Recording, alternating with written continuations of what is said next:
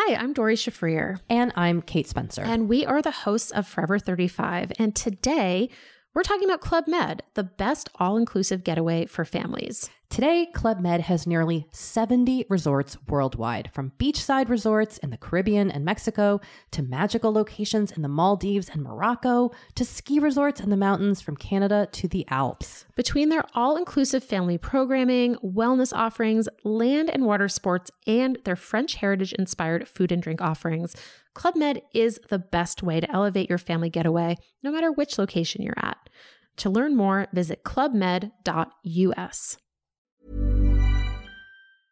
Bonjour à tous et bienvenue dans le Rendez-vous Jeu, l'émission bimensuelle où on vous résume toute l'actu du jeu vidéo et de l'industrie du gaming. C'est parti!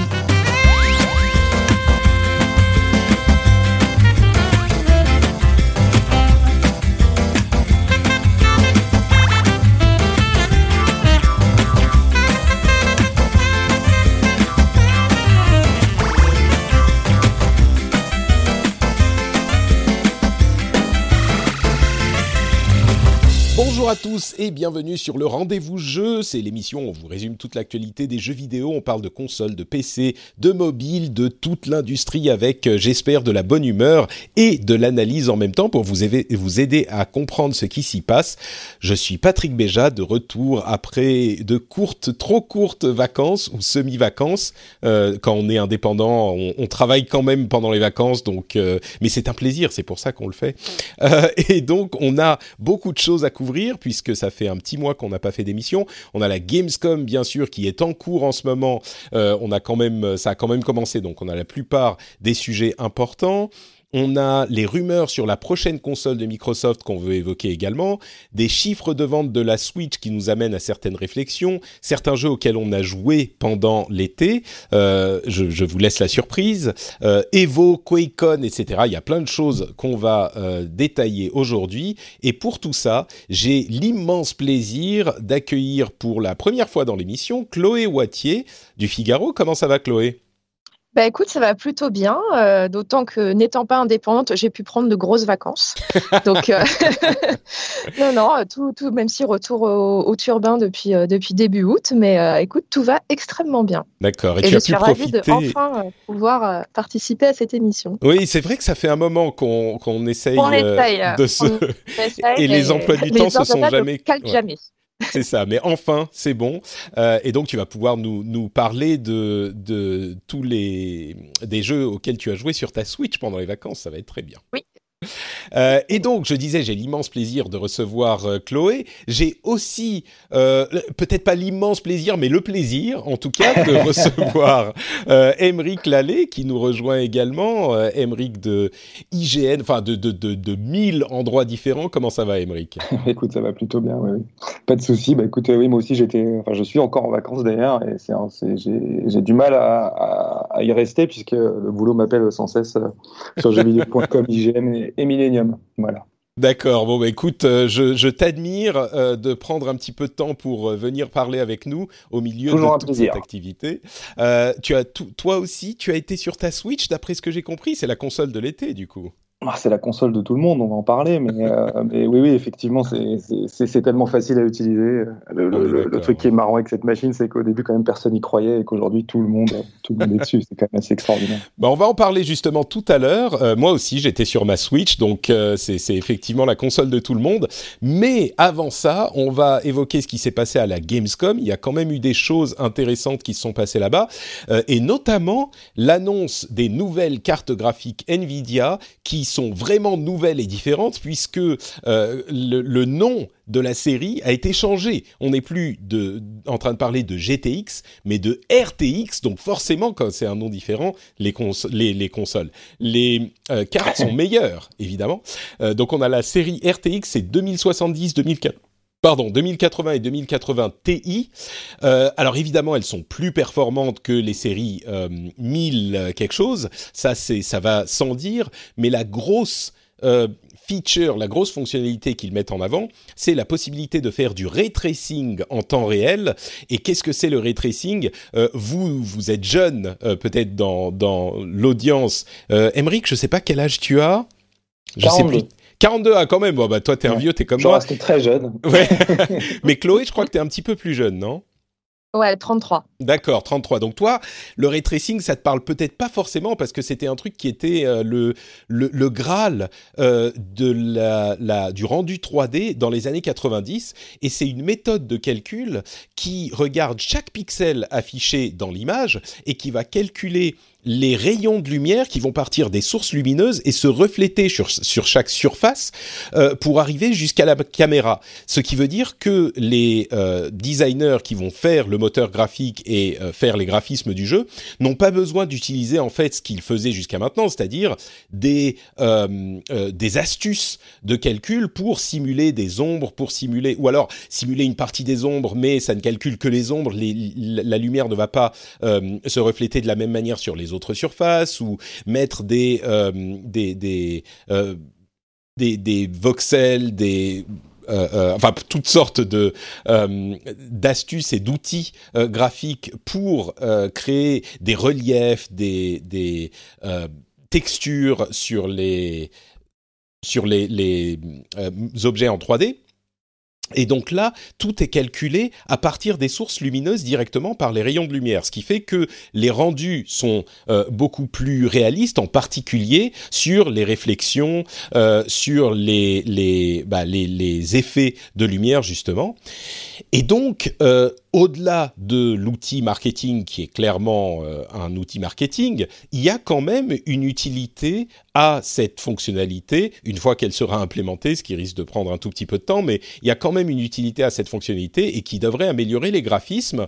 Du coup, euh, je vous pose la question à tous les deux, est-ce que vous allez vous jeter sur la RTX 2080 Ti Founders Edition à 1299 euh, euros quand elle sortira à la fin septembre, ou est-ce que vous allez attendre? Oh bah, il, faut, il faut évidemment attendre sur ce genre de truc. Hein, la question ne se pose pas, d'autant que la technologie ray tracing est, est, est, très peu utilisée pour l'instant dans les jeux, voire pas du tout. Donc, euh, donc, comme tu le disais, il va falloir un petit peu de temps avant que, euh, avant que ce soit vraiment rentable. Donc, euh, moi, je dirais non. La, bonne nouvelle, euh, c'est qu'effectivement, d'accord, la, la, technologie progresse, mais, mais surtout derrière, ça va permettre aux autres cartes qui sont déjà très très bonnes, donc la série des, des 1000, euh, de, de, de perdre un petit peu en prix et, euh, et, auquel cas de nous permettre d'avoir quand même de super graphismes en 4K pour un prix euh, modique, même si ça va mettre un peu de temps à baisser quand même. Ça va mmh. pas baisser. Moi, ma technique, c'est plutôt d'attendre la chute de la 2070 euh, dans dans quelques mois et peut-être d'essayer de, de, tirer vers la 2070 comme ça j'aurai un truc qui va me tenir plusieurs années. Je suis encore sur une 970 moi. Donc euh, après je... la 2070 c'est pas encore en précommande. Non non, c'est sûr. Moi je parle de genre euh, mars 2019, tu vois, on attend vraiment un moment quoi. Ça. Mm. Mais entre temps, tu vas pouvoir te prendre une 1080 Ti à un prix euh, tout à fait décent. Ah non, quoi. mais non, ça, ça c'est pas, ça c'est pas, c'est pas du tout mon mon ma méthode. Je prends plutôt les cartes moyen de gamme de la dernière série que les cartes ouais. haut de gamme de la série d'avant parce que euh, ça chauffe plus les cartes haut de gamme parce qu'ils atteignent ces performances par des euh, euh, vitesses plus élevées, euh, des, des vitesse d'horloge plus élevée, euh, mmh. la finesse de gravure euh, est plus élevée sur les dernières séries. Donc, enfin moi, le, le, la question des ventilateurs me préoccupe tout le temps. Donc, euh, c'est okay. un peu pour ça que je fais ça. Je veux pas de bruit dans ma machine, ou aussi peu que possible. Mais... Je, je, je, je, comprends. Moi, je suis avec une, une 1080, une, une 1070 là, et, euh, et très honnêtement, j'en suis, j'en suis très satisfait. Donc, je mmh. comprends, je comprends ce que tu dis, quoi. Mais, euh, mais pour les gens qui sont, par exemple, je sais pas moi, qui, qui sont pas encore à la série des 900, par exemple, c'est, c'est, ça mérite réflexion pour passer sur des, sur des 1000, quoi. On est d'accord. Faut attendre un petit peu, en fait, mais faut pas se jeter dessus tout de suite. D'ailleurs, c'est valable pour toutes les technos, moi, je trouve. Bon. Oui, c'est vrai, ouais, c'est voilà. vrai. On a a priori euh, la 2070 devrait tourner autour des 400 euros euh, d'ici quelques mois. Donc c'est un petit peu plus super honnête aussi. Mmh, ouais.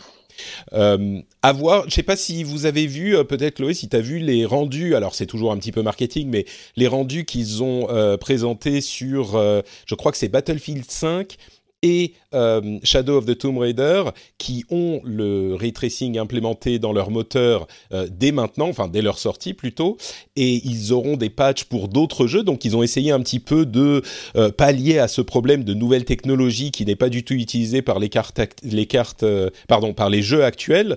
Est-ce que c'est des rendus qui t'ont convaincu ou est-ce que c'est bon, oui c'est plus beau, mais ça ça casse pas trois pattes à un canard non plus? Alors, je vais devoir faire une confession. Euh, étant joueuse console confirmée, Ah, euh, j'avoue que toute l'actualité matos PC me passe largement par-dessus. Mais euh, non, surtout, enfin, quand, quand, quand j'entends parler des prix, etc., ça me. Ouais, c'est ça qui. Comment dire? Je, je vois que c'est- un autre monde. Euh, Moi, je reste avec mes petites consoles à 300-400 euros et voilà, on a investi et on est tranquille pendant quelques années. Euh, donc, je t'avoue, je ne me suis pas passionnée pour cette, euh, pour cette conférence et pour les, les rendus. euh, Enfin, surtout, c'est souvent quand même des rendus de l'espace euh, avec des ordinateurs dignes de la NASA et que tu auras quand même difficilement chez toi, sauf à investir des sommes. C'est vrai, ouais. Ce qui est marrant dans ce qu'elle me dit, c'est que ça ramène au marché des consoles, où il y a un moment aussi où les consoles sont obligées de se mettre au ray tracing. Mm. Et, euh, et du coup, peut-être que ça va accélérer un petit peu euh, l'arrivée des prochaines consoles. Mais enfin bon, après, euh, après, ça va dépendre surtout du nombre de jeux qui, qui exploitent ça. Bah. Mais, euh, mais on, on sait déjà qu'il y a des nouvelles consoles, donc ça paraît très logique que sur la génération précédente, prochaine, pardon, ce soit, ce soit une technologie intégrée. Qui soit implémentée, c'est sûr, oui. méchamment le prix des machines. Quoi. Bah, on va voir, mais c'est vrai qu'ils travaillent. généralement, les fabricants de consoles travaillent avec AMD, à voir s'ils ont euh, ce type de technologie implémentée. Mais a priori, oui, ils se suivent généralement Nvidia et, AMD, donc euh, à voir s'ils auront ça dans les prochaines consoles sur lesquelles ils sont déjà en train de travailler, dont on parlera dans un instant. Mais, euh, mais oui, c'est vrai que ce que tu dis est très juste, Chloé. Euh, les graphismes qu'on voit, oui, c'est possible, mais c'est pas juste la carte de fou qu'il faut euh, acheter. C'est aussi tout le reste du PC qui va avec. Oui, c'est Donc c'est un autre type de marché, ouais, c'est vrai. Mais peut-être pour la 2070, moi je reste euh, convaincu. Quand même. On verra. Euh, ça bon, dépend parlons si un joueur peu. PC. C'est ça, bien sûr, bien sûr. Ça, mais forcément, ça, ça, c'est c'est un autre monde. Quoi. quand tu es quand tu es comme moi un joueur tout, eh ben euh, tu, tu peux euh, essayer de, de te construire un PC correct aussi. Euh, parlons tiens du Inside Xbox de la Gamescom très rapidement parce que ça me permet de parler de ce programme Inside Xbox qui est qui a été lancé il y a quelques mois, qui est en fait une sorte de Nintendo Direct, communication directe entre Microsoft et ses clients et ses fans.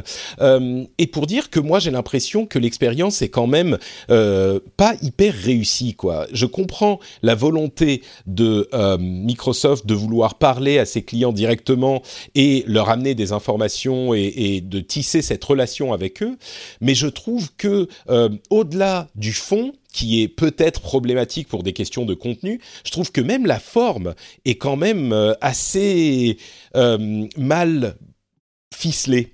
Euh, y a, on en parlait sur le, le Slack des Patriotes du Rendez-vous Tech et Johan, euh, l'un des, des, des euh, auditeurs euh, et amis, euh, a fait une analogie que j'ai trouvée assez juste. Certains passages ressemblaient presque à du téléachat. Euh, c'était, je trouve que c'est hyper mal foutu et c'est hyper dommage parce qu'ils ont une opportunité chez Microsoft de faire quelque chose de vraiment intéressant et je trouve qu'ils euh, qu'ils le ratent parce qu'ils ne communiquent pas. Encore une fois comme souvent Microsoft ne maîtrise pas bien sa communication et, c'est assez dommage. Sur cette présentation à la Gamescom par exemple j'ai l'impression que la vie générale était c'est quand même un petit peu malaisant. Euh, ils disent rien ils ont passé je sais pas, peut-être 10 minutes à s'excuser de l'état de PUBG, ce qui est bien de dire on est désolé euh, de l'état de PUBG sur euh, Xbox, mais tu peux pas au niveau communication euh, dire simplement on est désolé et ensuite rien présenter, faire le deuxième effet qui se cool, qui serait présenter des trucs cool dont les fans euh, pourraient, pour lesquels les fans pourraient s'exciter. Là, et ce n'est qu'un exemple, euh, c'est Major Nelson qui est allé en Corée chez PUBG Corporation et on avait l'impression que les 10 minutes de reportage qu'il a ramené, c'était ah ouais, on est désolé, il y a ça qui marchait pas, ça qui marchait pas, ça qui marche pas, mais bientôt on aura la version 1 où les trucs vont marcher. Et, et tu te dis, mais donc en fait, ce que vous êtes en train de me dire, c'est que rien ne marchait et que maintenant, enfin, ça va être normal, quoi. Et il n'y avait pas de, enfin oui, présenter la nouvelle carte Sanok qui va arriver, mais qui est déjà sur PC depuis longtemps. Enfin, je, je trouve que c'est une opportunité manquée, ce Inside Xbox, et que le fait qu'il fasse euh, tous les mois une heure, une heure et demie, c'est du remplissage, là où Nintendo fait très intelligemment des trucs très courts parfois et Mhm. ne sort pas forcément tous les mois. Donc, euh, Oui, en tant que qu'observateur, qu'est-ce. En que... fait, je pense, Hmm. je pense que déjà Nintendo, là, ils sont très intelligents. C'est que les Nintendo Direct sont courts. Enfin, généralement, en moins de 20 minutes, c'est bouclé. Euh, donc, c'est ultra monté. Euh, ça va directement à l'essentiel. Donc, généralement, euh, à la limite, un petit speech de quelqu'un de chez Nintendo, soit le Big Boss, Boss Europe euh, ou Boss euh, États-Unis. on balance des trailers et voilà quoi, c'est fini. Il y a peut-être avoir un petit speech de développeur pour dire merci, voici mon jeu, appréciez s'il vous plaît. Et, ça s'arrête là. Et aussi, là où Nintendo est assez fort, c'est qu'ils ont une forte connivence avec leurs fans. Mmh. Et donc, ils, ont, euh, ils savent comment leur parler. Donc, ils font des petites blagues pendant les, Nintendo Direct. Il y a des mèmes. Euh, enfin, à l'époque, euh, je pense que Reggie Fils-Aimé fait un nombre de trucs quand même incroyables pour un patron d'une aussi grosse boîte. Enfin, il se met en scène dans, des, dans, des, scénettes assez drôles. bon, je vois mal les gens, un peu plus difficilement, les gens d'Xbox faire ça. Et donc, c'est. Enfin, juste avoir des. Pendant une heure et demie, déjà, c'est une éternité, une heure et mmh. demie, une heure et demie de vidéo. Avoir des mecs qui discutent et puis éventuellement avec un peu de reportage, mais qui du coup euh, sonne un peu euh, produit marketing publicitaire. Euh, regardez ce qu'on fait, c'est génial. Enfin, je pense que c'est pas tout à fait pareil. Ça donne pas la même impression qu'un Nintendo Direct. Parce que même si un Nintendo Direct très produit, c'est très pensé, etc.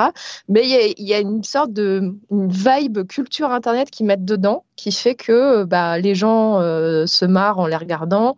Et, et, surtout, quand tu vois le bruit que ça fait sur les réseaux sociaux, un Nintendo Direct, moi, quand je ne vois pas forcément, j'ai oublié qu'il y avait un Nintendo Direct, je le sais dans les heures qui précèdent parce que juste ma timeline ne parle que de ça. C'est vrai. Et c'est. Et, c'est c'est en ça que c'est une opportunité manquée pour Microsoft. Et, tu disais, ils sont très à l'heure d'Internet. J'ai l'impression que c'est Inside Xbox, la société de production à laquelle ils le confient, ou s'ils le font en interne, ils sont plutôt à l'heure de la télé. Euh, le reportage sur PUBG, je parle encore de celui-là, mais euh, au début, c'était euh, Larry Herb qui était assis dans un truc, qui dit quand nous sommes arrivés en Corée, nous sommes directement venus au machin. Il se lève, il reboutonne sa, sa veste et, et, tu dis, mais est-ce qu'on est en train de regarder un reportage de ABC aux États-Unis ou de quoi on nous parle là? Donc enfin, bah, ils, nous ont fait, ils nous ont fait un truc aussi sur la bouffe euh, allemande aussi.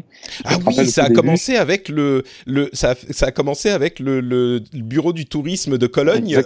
c'était et ça a duré que trois minutes, mais j'avais l'impression que c'était une heure et demie qui s'était passé déjà. Enfin, ouais, ouais, non, c'était c'est assez étrange. Après, euh, moi je trouve l'initiative euh, intéressante dans le sens où alors, Nintendo, tu te parlais d'une connivence avec euh, avec son, son public ils sont à un autre niveau Nintendo par rapport à. C'est sûr, par, à, par rapport à Microsoft. Microsoft, ils essayent d'acquérir ça en fait. Ils, ont les consommateurs qu'ils ont acquis sur 360, qui sont encore sur Xbox aujourd'hui, ils les ont déjà. En fait, ils essayent de, trouver un autre public pour élargir leur, vente de consoles puisqu'ils sont très en retard par hmm. rapport à la PS4. Ils essayent, mais malheureusement, euh, ils ont euh, comment dire, ils ont il y a ce côté marketing effectivement qui qui fonctionne aux États-Unis en fait. Je pense que pour le public américain, ça n'a pas été si choquant que ça. Peut-être. Ouais, mais... de, de, de packs, de bundles, etc. arriver tout le temps. Je pense que dans le reste du monde, en tout cas en Europe, c'est beaucoup plus choquant. Et c'est ça qui est qui est un petit peu un petit peu dommage. Et puis l'autre truc qu'ils ont là où ils ont vraiment vraiment merdé, le terme est bien choisi, c'est que en gros ils ont fait comprendre aux gens qui suivent l'actu jeu vidéo qu'il y aurait une énorme annonce en fait ou un truc, ouais, il y aurait quelque chose.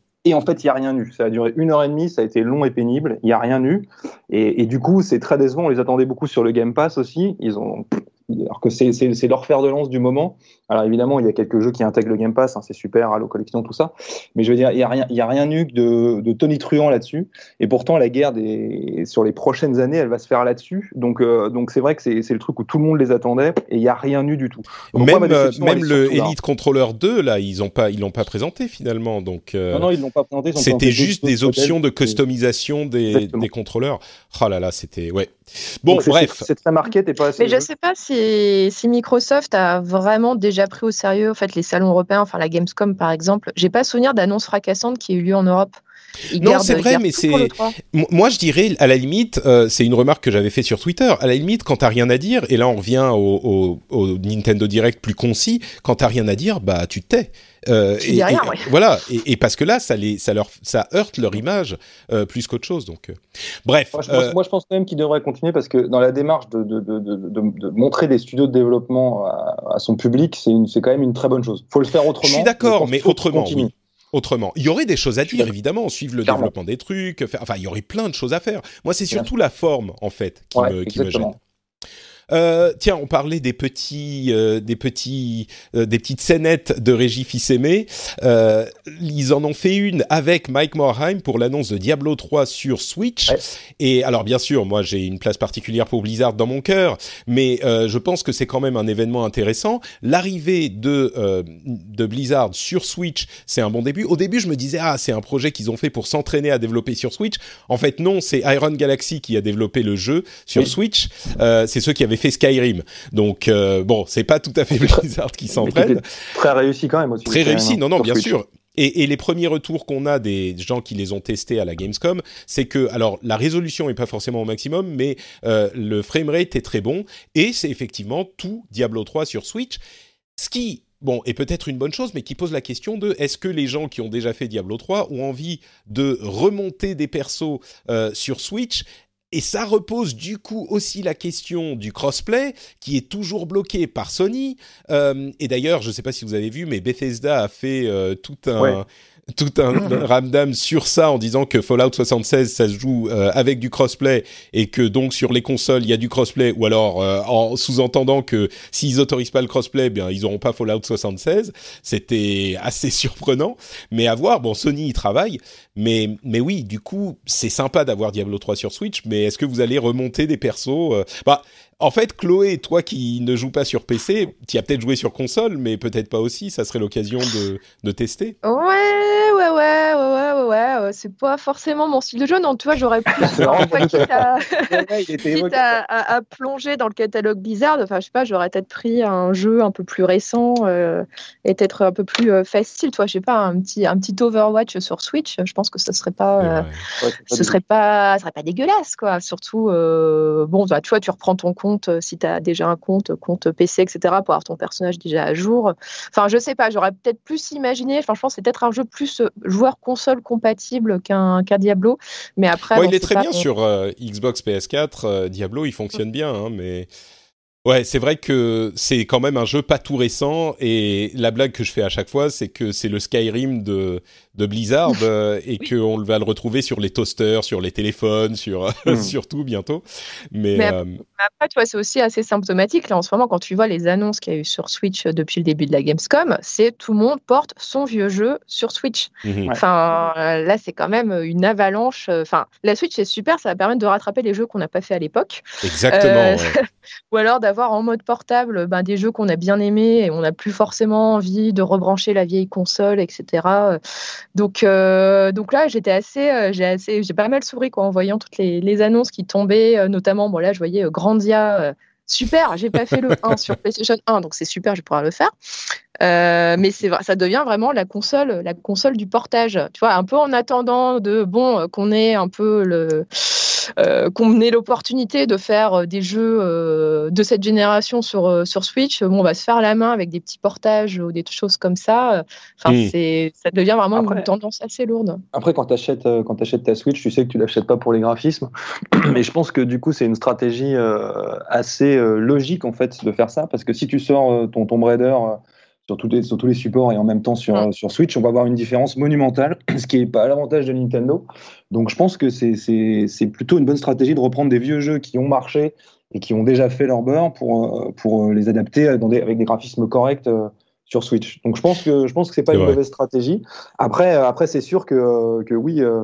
D'autant plus, par exemple, ça me fait penser à autre chose, c'est que du coup, ça permet à Nintendo de eux faire des jeux en fait qui sont considérés comme modernes, avec des graphismes tout mignons comme ils savent le faire, etc., mais qui ont des rendus qui sont euh, quand même très très très très réussis euh, sur leur machine. Donc ils restent leaders sur leur, propre machine. Donc je pense qu'on va rester dans une configuration comme celle-là. C'est-à-dire on va adapter des vieux jeux, et quand on dit vieux jeux, c'est pas vraiment du rétro gaming, même si euh, dès qu'une génération est dépassée, on est en rétro gaming, mais tu vas pouvoir jouer à des jeux PS2, PS2 PS3, Xbox 360 ou Xbox sur ta Switch euh, et avoir des, des, super jeux euh, dans l'air du temps euh, via Nintendo en fait sur ta Switch. Et je pense que c'est comme ça que ça va, ça va continuer. Après, je sais pas si ça va pouvoir continuer très longtemps parce que je pense qu'au bout d'un moment, le vivier va quand même s'épuiser de, enfin, de jeux suffisamment puissants pour que les gens aient envie de repasser à la caisse pour y rejouer.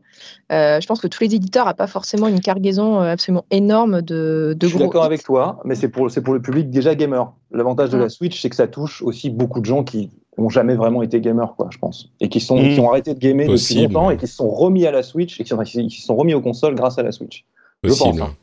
Donc c'est peut-être cet, cet esprit-là. Il y a en tout cas, c'est sûr, euh, tout ce vivier euh, assez divers, et puis les jeux indés euh, qu'on mentionne aussi régulièrement. Ceci dit, Bethesda a annoncé que Doom Eternal, on, on y reviendra quand on parlera de la QuakeCon, sera disponible sur Switch aussi. Donc il y a aussi des jeux récents, ce que j'aurais jamais pu imaginer quand ils ont annoncé que ça tournait sur le Tegra de, de Nvidia euh, qu'elle puisse faire tourner, même en downgradé, même en pas full résolution, même en tout ça, qu'elle puisse faire tourner des jeux comme ça. Même Diablo 3, je me serais dit, euh, ouais, enfin quand même, euh, c'est pas évident, mais bref, l'avantage bien sûr, c'est que ça, ça utilisera toutes les fonctionnalités de la Switch. On pourra jouer à 4 avec quatre manettes sur la même console ou lier des consoles différentes et jouer ensemble. Donc ça, c'est entièrement pris en charge. Le truc que j'aimerais bien avoir, c'est une, une sorte de mode arcade ou de mode gauntlet où on pourrait choisir euh, parmi, je sais pas, 10 différents builds et différents personnages avec différents sets. Euh, et commencer à jouer comme ça, euh, juste pour faire quelques failles entre amis. ça serait un moyen de. Pas idiot. Moi, j'aimerais bien ça, mais. C'est pas idiot. Non, je, je, trouve ça bien. Maintenant, je peux te le dire. Tu posais la question au, début du sujet. Il est hors de question que je remonte à un nouveau perso sur, sur, sur Switch. Hein. C'est bon, ça suffit. Hein. Encore que, on le fait pour les nouvelles saisons parfois. Moi, je l'ai fait deux, trois fois pour une nouvelle saison, remonter un perso de rien, mais. Hmm. Ouais, mais si, si t'as pas joué la classe, quoi, je viens. Enfin bon, tu vois, au bout d'un moment, c'est. Enfin non, c'est le jeu, le jeu, enfin, c'est terrible de dire ça, mais il est trop vieux, quoi. bah, je l'ai déjà, je l'ai déjà rincé, c'est ça. Mais je veux dire, il a, il a, non, non, mais je l'ai rincé, moi. 2012 ou 2013, je sais plus. Enfin, bon. 2012, ouais, 2012. Ouais, 2012 moi, j'ai, je sais pas, 200, 300 heures dessus, donc oui, c'est vrai que. Bon. Moi, je sais pas, ma femme m'a quitté, je sais plus. bon, ils ont aussi présenté un nouveau, euh, un nouveau film d'animation euh, sur Overwatch. Euh, il y a quelques, il y a genre une heure ou deux à peine. Il y aura d'autres nouveautés qui vont arriver, enfin des, des, des animations, des trucs comme ça qui vont arriver et euh, un teasing de Lego Overwatch. Mon fils est encore un peu trop petit pour les Lego, il risque de les avaler, donc c'est dangereux. Mais euh, je me demande s'ils font des duplos Overwatch, par exemple. Moi, je suis tout à fait pour. Ça serait très bien. Euh, bon, il y a plein d'autres jeux qui ont été présentés ou représentés, bien sûr. La, le 3 est généralement le moment où on présente tous ces jeux, mais Devil May Cry 5, Rage 2, Shenmue 3, Shenmue 3 a une date, août 2019. Ça me fait quand même un peu peur toujours, mais. Oui, je sais pas si c'est une bonne idée de donner une mm. date, euh, surtout euh, si toi à l'avance. quoi, ouais. Mm. Je suis eh, bon. Euh, bref, il y a plein de, petites choses, mais le truc qu'on retient, je crois, c'est et les, impressions sont quand même très très bonnes.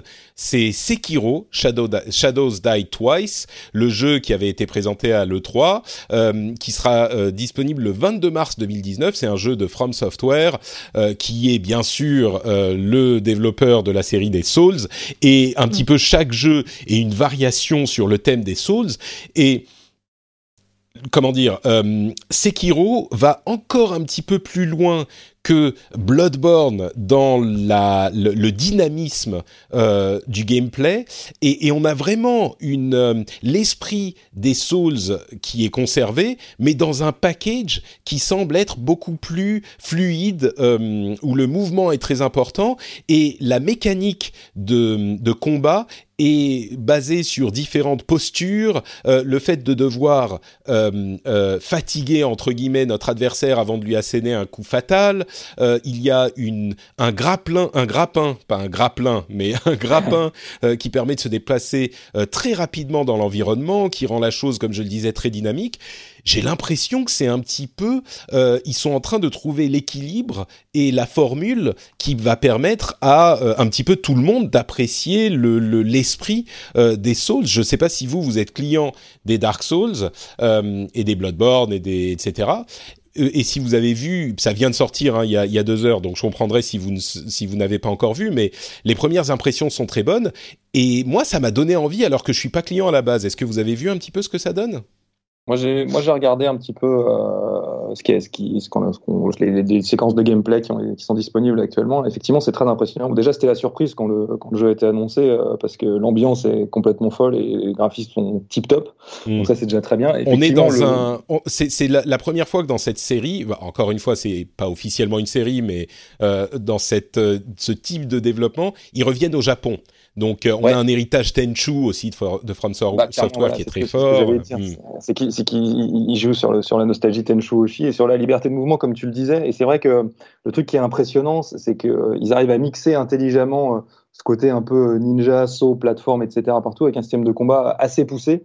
Et, euh, et, ils sont en train en fait d'essayer de démocratiser leur, leur genre qui, euh, qui à mon sens ne l'est pas encore du tout euh, euh avec les Dark Souls même les Bloodborne qui enfin Bloodborne qui était là pour pour ça justement et, euh, je pense qu'effectivement c'est la c'est la bonne formule qui, qui devrait leur permettre de, de, de plus se démocratiser, même s'ils ont réussi un petit peu à le faire avec Dark Souls 3.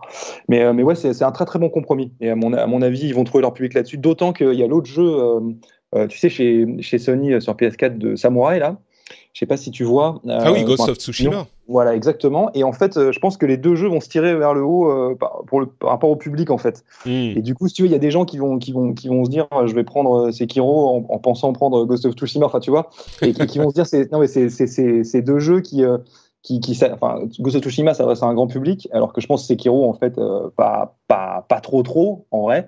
Et, et, du coup, en fait, je pense que ça va permettre à Sekiro de percer un petit peu, en fait. Ouais, je pense. Au lieu de se bouffer un l'autre, ça va faire l'effet inverse. C'est très possible, ouais.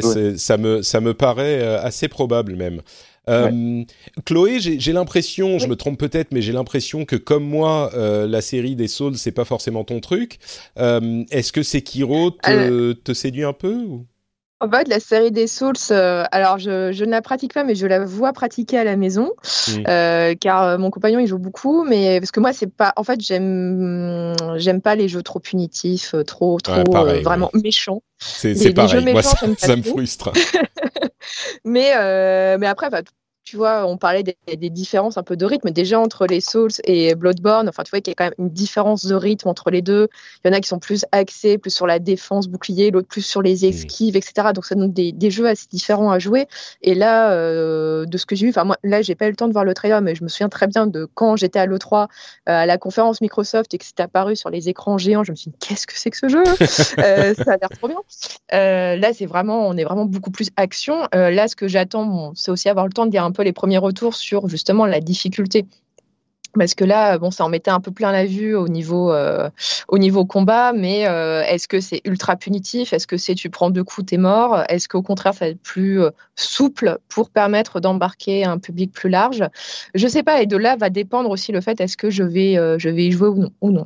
en, termes de gameplay, ça a l'air toujours aussi complexe, là, effectivement, la mécanique des stuns, mais surtout, il, travaille sur la mécanique de résurrection, en fait, euh, qui fait que tu vas pouvoir, en fait, revenir à la vie euh, plus facilement que c'était que dans les Souls, par exemple. Il, semble... ça, devrait, ça devrait te permettre... Ouais, vas-y, vas-y. Et il, semble, en fait, ce qu'ils disent, c'est que euh, on peut ressusciter à l'endroit où on est mort, et si on refait suffisamment de dégâts aux ennemis, euh, du coup, on peut ressusciter à nouveau. Donc, c'est pas juste qu'on a une vie en plus, c'est pas Shadows die, twice, c'est vraiment Shadows die euh, bah, five times si tu es suffisamment habile pour le pour le faire.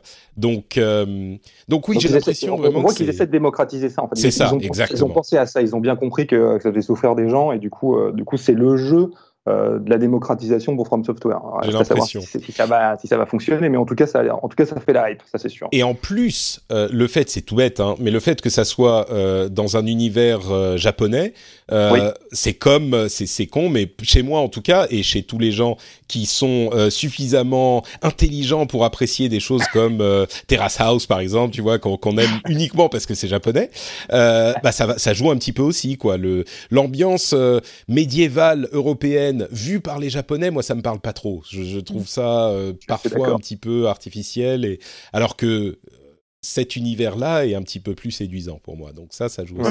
Il le maîtrise moins quoi. Vas -y, vas -y, puis ça me faisait penser un peu bah, aussi à Tenchu, puis aussi à Omnimusha, quoi, quelque part. Euh, c'est vrai, oui. toute, toute, toute, cette vague de jeux, de jeux samouraï. Et aussi, bah, là, je pense que c'est aussi un, un, atout de From Software, c'est que, mine de rien, ils sont japonais, alors que Ghost of Tsushima est fait par des Américains. Et hmm. j'ai un peu peur de l'aspect brochette euh, fromage euh, du. Euh... Écoute, y a ça, Moi, je garde espoir. J'ai un peu peur de ça, mais bon. On va voir. Ouais, ouais, c'est vrai, c'est vrai. Mais, euh, mais j'ai l'impression qu'ils se sont quand même bien entourés, mais on verra. Euh, donc, bah voilà pour euh, le 3, il y aurait plein de choses à dire euh, en plus, mais euh, on a quand même, je pense, couvert l'essentiel. parlons un petit peu d'une news un petit peu plus ancienne, mais qui est extrêmement importante aussi, c'est ces rumeurs sur la prochaine ou les prochaines consoles de Microsoft. il semblerait que ces consoles soient conçues en tandem, évidemment, avec un système de streaming de jeux vidéo. Alors, vous connaissez le système, hein, c'est ce que fait Shadow PC, ce qu'a tenté on Live, ce que fait aujourd'hui PlayStation Now, où il vous stream l'image et vous envoyez vos données de manette jusqu'au cloud, aux serveurs qui vont vous renvoyer l'image. Donc vous n'avez pas besoin d'une grosse console à la maison, euh, même pas besoin du tout vraiment de console à la maison, juste un petit matériel ou une petite, euh, ou même une, une n'importe quelle tablette ou un truc comme ça. Mais pour le moment, ça fonctionnerait sur deux consoles, et là où c'est intelligent, c'est que la première serait une console traditionnelle où vous pourriez jouer avec les jeux en version classique, c'est-à-dire le jeu installé sur votre disque dur ou même peut-être en disque euh, que vous installez sur votre machine, ou alors avec ce service de streaming. Et tous les, jeux seraient disponibles sur les deux. Il n'y aurait pas de distinction faite entre certains jeux qui sont disponibles sur un système et d'autres non. Donc c'est vraiment euh, deux manières de jouer au même jeu. Et la console traditionnelle qui coûtera, je sais pas, 400 euros ce que ça sera, pourra faire les deux. Mais ils auront aussi une autre console, une sorte de box de streaming euh, qui sera beaucoup moins chère et qui, ne, bien sûr, ne jouera que les jeux en version euh, cloud, donc en Xbox Cloud. Et là où c'est intéressant également, c'est qu'ils ont visiblement une certaine quantité de euh, calcul qui est fait même sur la box de streaming pour euh, calculer les, les, collisions en local, pour minimiser les effets du lag, parce que bien sûr avec euh, le streaming, le gros problème, au-delà du fait qu'il faut avoir une grosse connexion pour pouvoir euh, afficher les images en bonne qualité et assez vite, le problème c'est celui du lag par rapport à votre serveur. Et donc si on peut minimiser le lag avec un, un tout petit processeur de calcul qui va, alors je ne sais pas comment ça va marcher, parce que comment est-ce que le calcul local va influencer l'affichage de l'image qui est calculé sur le serveur de... J'en sais rien. Mais visiblement, c'est ce que dit la rumeur. Et si ça arrive à au moins minimiser le problème du lag, euh, qui, qui fonctionne déjà pas trop mal pour les jeux en solo, etc., ça pourrait euh, être une solution acceptable pour une bonne partie des joueurs. Du coup, euh, comme d'habitude, je me retourne vers vous deux. Qu'est-ce que, qu'est-ce que vous en pensez? Est-ce que vous pensez que c'est la bonne formule pour ça? Est-ce que c'est crédible? Est-ce que c'est réaliste? Ou vous n'y croyez pas du tout? Moi, j'ai un peu du mal à y croire. Euh, en fait, je pense que c'est plus ce vers quoi Microsoft voudrait tendre d'ici, euh, allez, on va dire 10 ans. Mmh. Euh, plutôt que ce qui va arriver là dans, dans 2-3 ans. En fait, c'est. Alors, la formule est bonne de garder une console traditionnelle et à mettre à côté une console cloud, mais juste les infrastructures sont pas prêtes. Enfin, c'est. Là, tu donnes une console cloud aux Français, il n'y a pas beaucoup d'endroits où ça a marché. Aux États-Unis, c'est encore pire. Enfin, aux États-Unis, il y a des territoires entiers où la fibre, c'est juste. Qu'est-ce que c'est que ce truc On ne connaît pas. euh, ça... Enfin, les, personnes de l'industrie avec qui j'en ai parlé, ces histoires de cloud, ils me disent tous assez clairement, ça pourra être viable que vers 2030, à peu hmm. près. Euh, le temps que, parce qu'en fait, ils sont totalement euh, redevables de, des opérateurs télécoms et, que, et que les infrastructures soient vraiment costauds. Et là, j'entends sur l'ensemble d'un territoire, pas juste dans quelques villes privilégiées qui ont la chance, parce qu'elles ont assez de monde qui y vivent, d'avoir des infrastructures au top. Donc, bah, c'est pour euh, ça que c'est intelligent d'avoir les deux options, en fait. Tu vois, ils font pas le choix entre l'une et l'autre, mais... Ouais, mais du coup, est-ce que... Euh, enfin, tu vois, il y avait déjà le côté... Enfin, comment dire, tu segmentes ton, ta, tes, joueurs, parce qu'avant c'était genre, euh, je sais pas si tu te souviens quand la Xbox One était euh, allait sortir, euh, Don Matrick quand on lui avait dit quand même c'est un petit peu cher votre console, on lui avait répondu grosso modo si vous êtes pauvre il y a la 360. non bien sûr, mais non mais là ça fait un peu bon alors vous les gens qui avez la chance d'être dans des grandes métropoles, vous allez avoir le top de la technologie et sinon les autres bah vous aurez une console super chère euh, qui fera la même chose, mais qui coûtera trois fois plus cher. Euh, oui, on peut le voir comme ça, c'est vrai, oui. mais, mais... c'est un côté qui va coincer.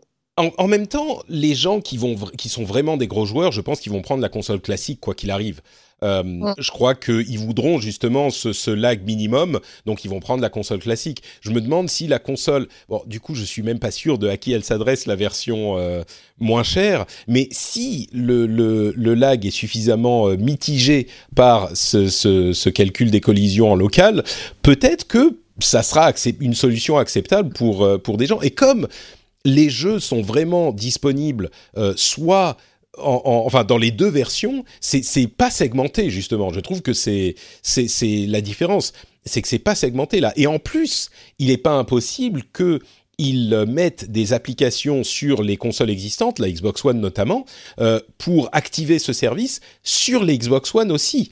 Euh, et, en plus de ça, alors j'essaye vraiment de vous, vous vendre mon, mon, mon beefsteak là, mais c'est en plus de ça, tout le monde est en train de se diriger d'explorer cette solution. Même euh, Google a engagé quelqu'un de chez Sony et ils sont en train de développer une console qui fonctionnerait sur ce principe. En tout cas, c'est les rumeurs qu'on entend. Euh, et, si quelqu'un peut y arriver, il y a quelques sociétés. Et, Microsoft est dans ces sociétés. C'est des sociétés qui ont énormément de serveurs. Ouais, mais ça, ça, repousse pas l'argument qu'elle te donne, qui est hmm. l'infrastructure, en fait. Vas-y, vas-y. Non, ce que je voulais dire, c'est effectivement toute l'industrie tend vers le cloud. Ça, c'est certain. Tout le monde est en train de partir là-dessus. Et là-dessus, euh, Microsoft part avec une longueur d'avance parce qu'ils ont les infras. Ils ont euh, le cloud Azure, ils ont tout ce qu'il faut, ce qui n'est pas forcément le cas d'autres grosses sociétés du jeu vidéo. Mais euh, voilà, c'est la question, c'est quand et pour moi, quand c'est pas demain, c'est plutôt. mais... Non, mais on est quand même plusieurs millions en France à avoir la fibre, non? Je sais pas, peut-être que je dis une bêtise. Ça, suffit pas, ça suffit pas à faire des, à faire des ventes de consoles dans le monde, quoi, tu vois. Mais, cela dit, le, là où je suis pas d'accord avec Chloé, c'est le, côté segmentation. En fait, euh, ils ont, ils en sont, ils s'en sont très très bien sortis étonnamment avec la Xbox One S et la Xbox One X, euh, parce que tu pouvais comprendre aussi que la Xbox One S c'était la console des pauvres et la Xbox One X c'était la console du vrai gamer. Et aujourd'hui, en fait, ils arrivent très bien à vendre les deux. Euh, et, et, il s'en sort très bien. Donc je pense que il faut pas le prendre comme ça en fait. Euh, il, faut, prendre surtout euh, ça comme euh, ce que font toutes les grosses boîtes aujourd'hui, qui est faire des offres en fonction du portefeuille. et c'est le cas pour pour pour Google, c'est le cas pour Apple, c'est le cas pour pour, pour plein d'autres où ils, font différentes gammes en fait. Et toi tu rentres tu, rentres dans le cadre ou tu rentres pas dans le cadre. Ça va ça va pas plus loin en fait. Et tout est une question d'arriver à vendre la chose correctement aux clients concernés. Et de toute façon, on est tous d'accord pour dire que c'est l'avenir. Donc donc moi je pense que déjà en parler c'est une bonne chose. Le sortir dans les 2-3 ans, c'est une erreur. Et là, je suis d'accord avec toi, Chloé. Euh, il, va, il, va, falloir attendre 5 à 10 ans avant que ce soit euh, vraiment intéressant pour tout le monde. Tiens, je, vais, je vais vous poser une question du coup. Je suis allé chercher les chiffres. Les chiffres. Euh, quel pourcentage de foyers français pensez-vous qui sont reliés à la fibre? En pourcentage eh bien, écoute, si j'avais Internet, je te répondrais, mais je l'ai pas. Non, mais essaye de. C'est intéressant justement. Essaye de, de lancer une. Ah, je sais pas. en fibré, là, je sais pas. Peut-être. 30, 30%, 40% peut-être? Ah, d'accord. Chloé? Ouais, euh, si c'est en vraie fibre, euh, je dirais 20%. Euh, enfin, attention, c'est. Est-ce qu'ils sont, ils ont la possibilité d'avoir la fibre On la possibilité, oui. ils ont la, possibilité. Ils ont la possibilité. Alors dans ce cas, c'est pas mal. je crois qu'on est à plus de 50% maintenant. Mm. Mais par contre, ceux qui sont vraiment, enfin, qui ont fait la démarche d'être fibrés est bien plus faible. Alors, euh, le chiffre il y a un an, en 2017, était de 43%. Donc, on doit être un petit peu plus loin, un petit peu plus haut maintenant. Mais c'est quand même pas mal. Euh, c'est-à-dire qu'au niveau de l'infrastructure, elle est quand même peut-être un petit peu plus. Moi, j'aurais jamais pensé que c'était 43% des foyers. J'aurais dit euh, peut-être 25 reliés parce que quand tu comptes l'ensemble du territoire. Donc, et n'oublions pas que cette console devrait sortir dans deux ans minimum. Donc, euh, je sais pas, moi je me demande s'ils ont pas un truc quand même, s'ils sont pas, s'ils tiennent pas quelque chose avec toutes ces différentes astuces. Et on pense aussi qu'en France on est privilégié là-dessus. Hein. Bien sûr, bien sûr. Internet, hein, il, y a, tout le reste du monde et genre, la France, c'est. Oh, il y a d'autres pays où c'est mieux. Hein, oui, bien sûr, bien sûr. Europe aussi. il y a aussi beaucoup, beaucoup de pays où c'est moins bien. C'est vrai. Il y a des pays où c'est pire. Et bien pour eux, ils auront la, console classique, tu vois, qui est disponible. Non, non, bien sûr, c'est pour ça que moi. Le bon test aussi. Euh, vas-y, vas-y. excuse-moi. Le, le, bon test aussi, c'est le PlayStation Now de Sony. Enfin, même chez des mm. gens qui ont la fibre, euh, ça marche pas forcément du feu de Dieu non plus. Enfin, Mais c'est pour ça y a que. Du flou, euh, il y a. En tout cas, que c'est pas encore 100% euh, prêt, quoi. C'est pour ça que je dis. Microsoft, ils savent ce qu'ils font là-dessus ils ont une infrastructure qui est euh, imbattable. Et Sony, ils ont dû construire leur infrastructure de rien. Donc, euh, je peux comprendre qu'elle soit moins développée. Et pareil avec cette, euh, s'ils ont réussi à faire un truc qui calcule les collisions en local et qui vous permet de minimiser ce genre de problème. Alors oui, ça n'améliore pas le problème des vidéos floues, mais ça améliore le problème de, on passe à travers le, enfin, on fait un saut qu'on a raté parce que on avait un quart de seconde de lag. Donc ça, c'est important aussi.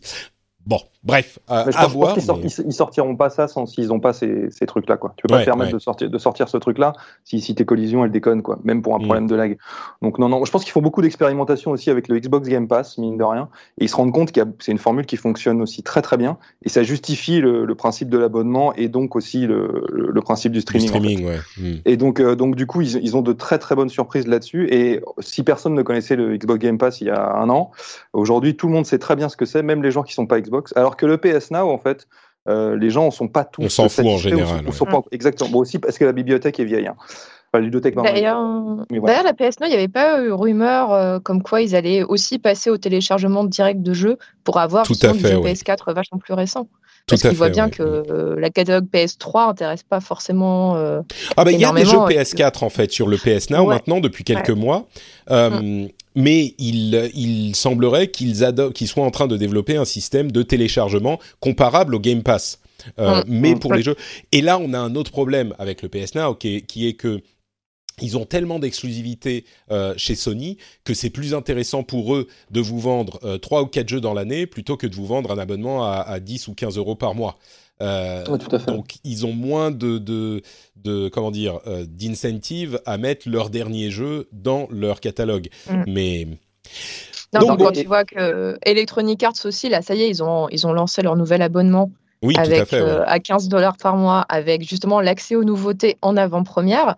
Enfin, je me dis, si tout le monde s'y met, ça va être un bazar, mais incroyable pour Bah moi, ce que je me disais, ce que je me disais euh, quand on quand ils ont présenté le truc, c'est que un joueur euh, enfin un joueur core gamer, ça s'adresse pas à tout le monde, Mm. mais un joueur core gamer qui achète un jeu par mois, euh, en moyenne, un jeu par mois, on va dire 60 euros, parce qu'on les paye pas tous 70, mais 60 euros par mois, euh, ça te fait quand même un bon nombre d'abonnements euh, à, à, à 10 euros par mois, tu vois. Si tu prends euh, l'abonnement Sony, l'abonnement euh, euh, Microsoft, l'abonnement EA et l'abonnement, j'en sais rien moi, euh, Blizzard, c'est quoi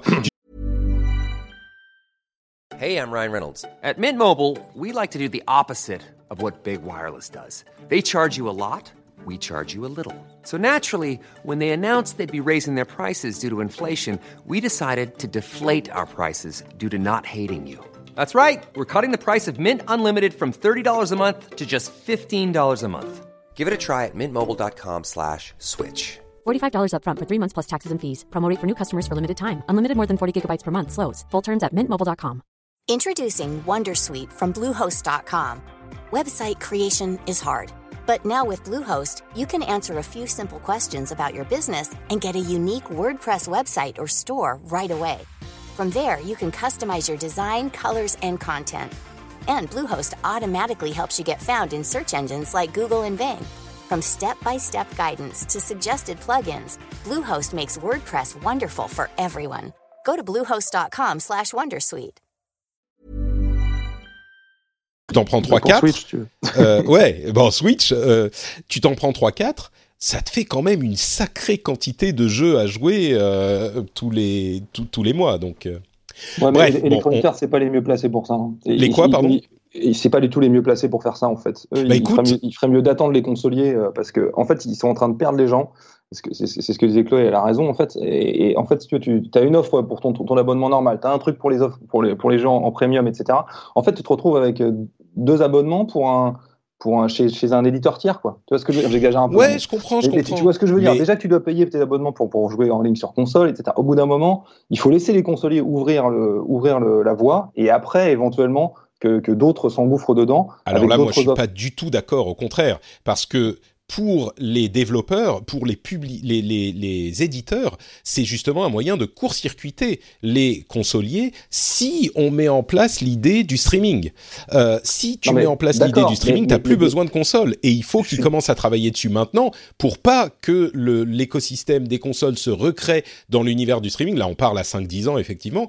Mais pour euh, EA, ils ont tout intérêt à se lancer dans ce type d'offre maintenant, euh, de manière à être là quand l'infrastructure du streaming sera en place. D'accord, mais une offre, une seule. Ah oui, bon, après, et faut simplifier, tout, oui. Et que ce soit clair, quoi. Là, là, là, au niveau communication, c'est n'importe quoi. Enfin, ouais, ouais, en plus, ils un ont peu pas- confus, Ils, ils- ils ont pas la ludothèque pour se permettre ce genre de truc, quoi. Je suis d'accord. que, tu- que- d'accord. que tu le payes pour Microsoft ou Sony, ou je veux bien, quoi. Mais que tu le payes pour Electronic Arts, Bah, non. aux. États-Unis, il y a tous les jeux de sport qui sont plus populaires. Donc, euh, Ok. Peut-être qu'il y a de ça aussi.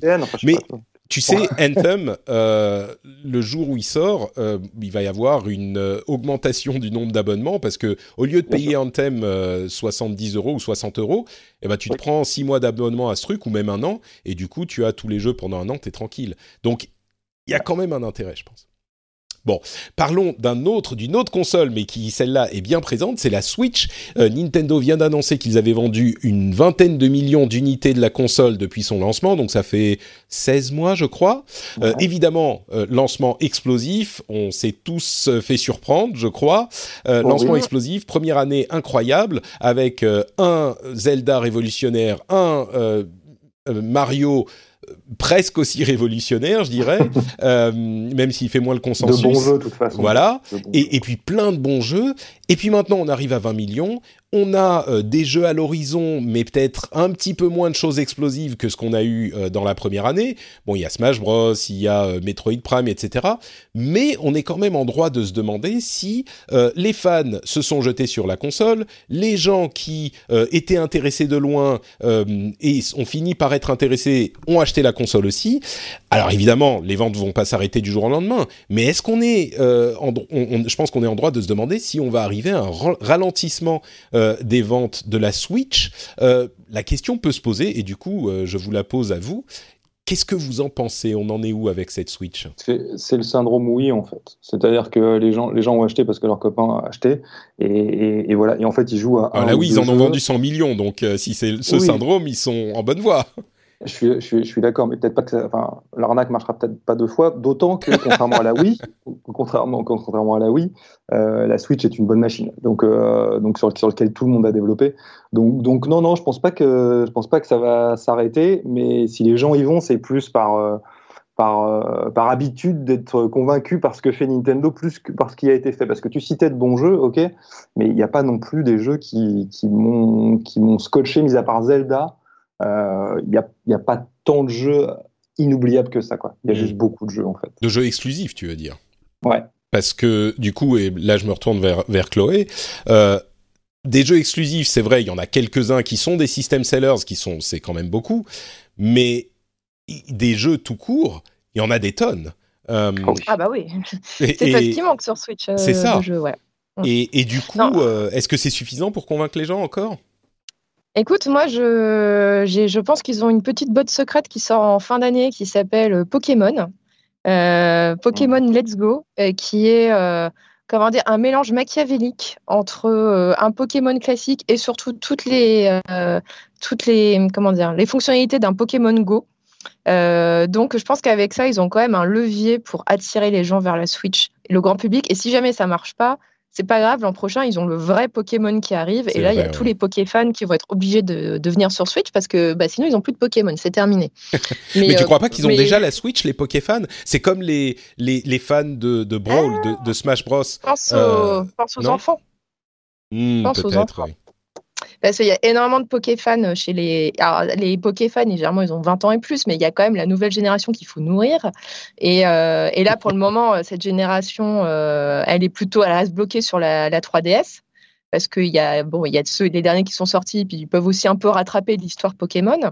Mais au bout d'un moment, bah, elle va plus être nourrie du tout, cette 3DS. Donc, s'ils veulent continuer, si les jeunes générations veulent continuer à apprécier du Pokémon, il va falloir que leurs parents passent à la caisse pour acheter une Wii U.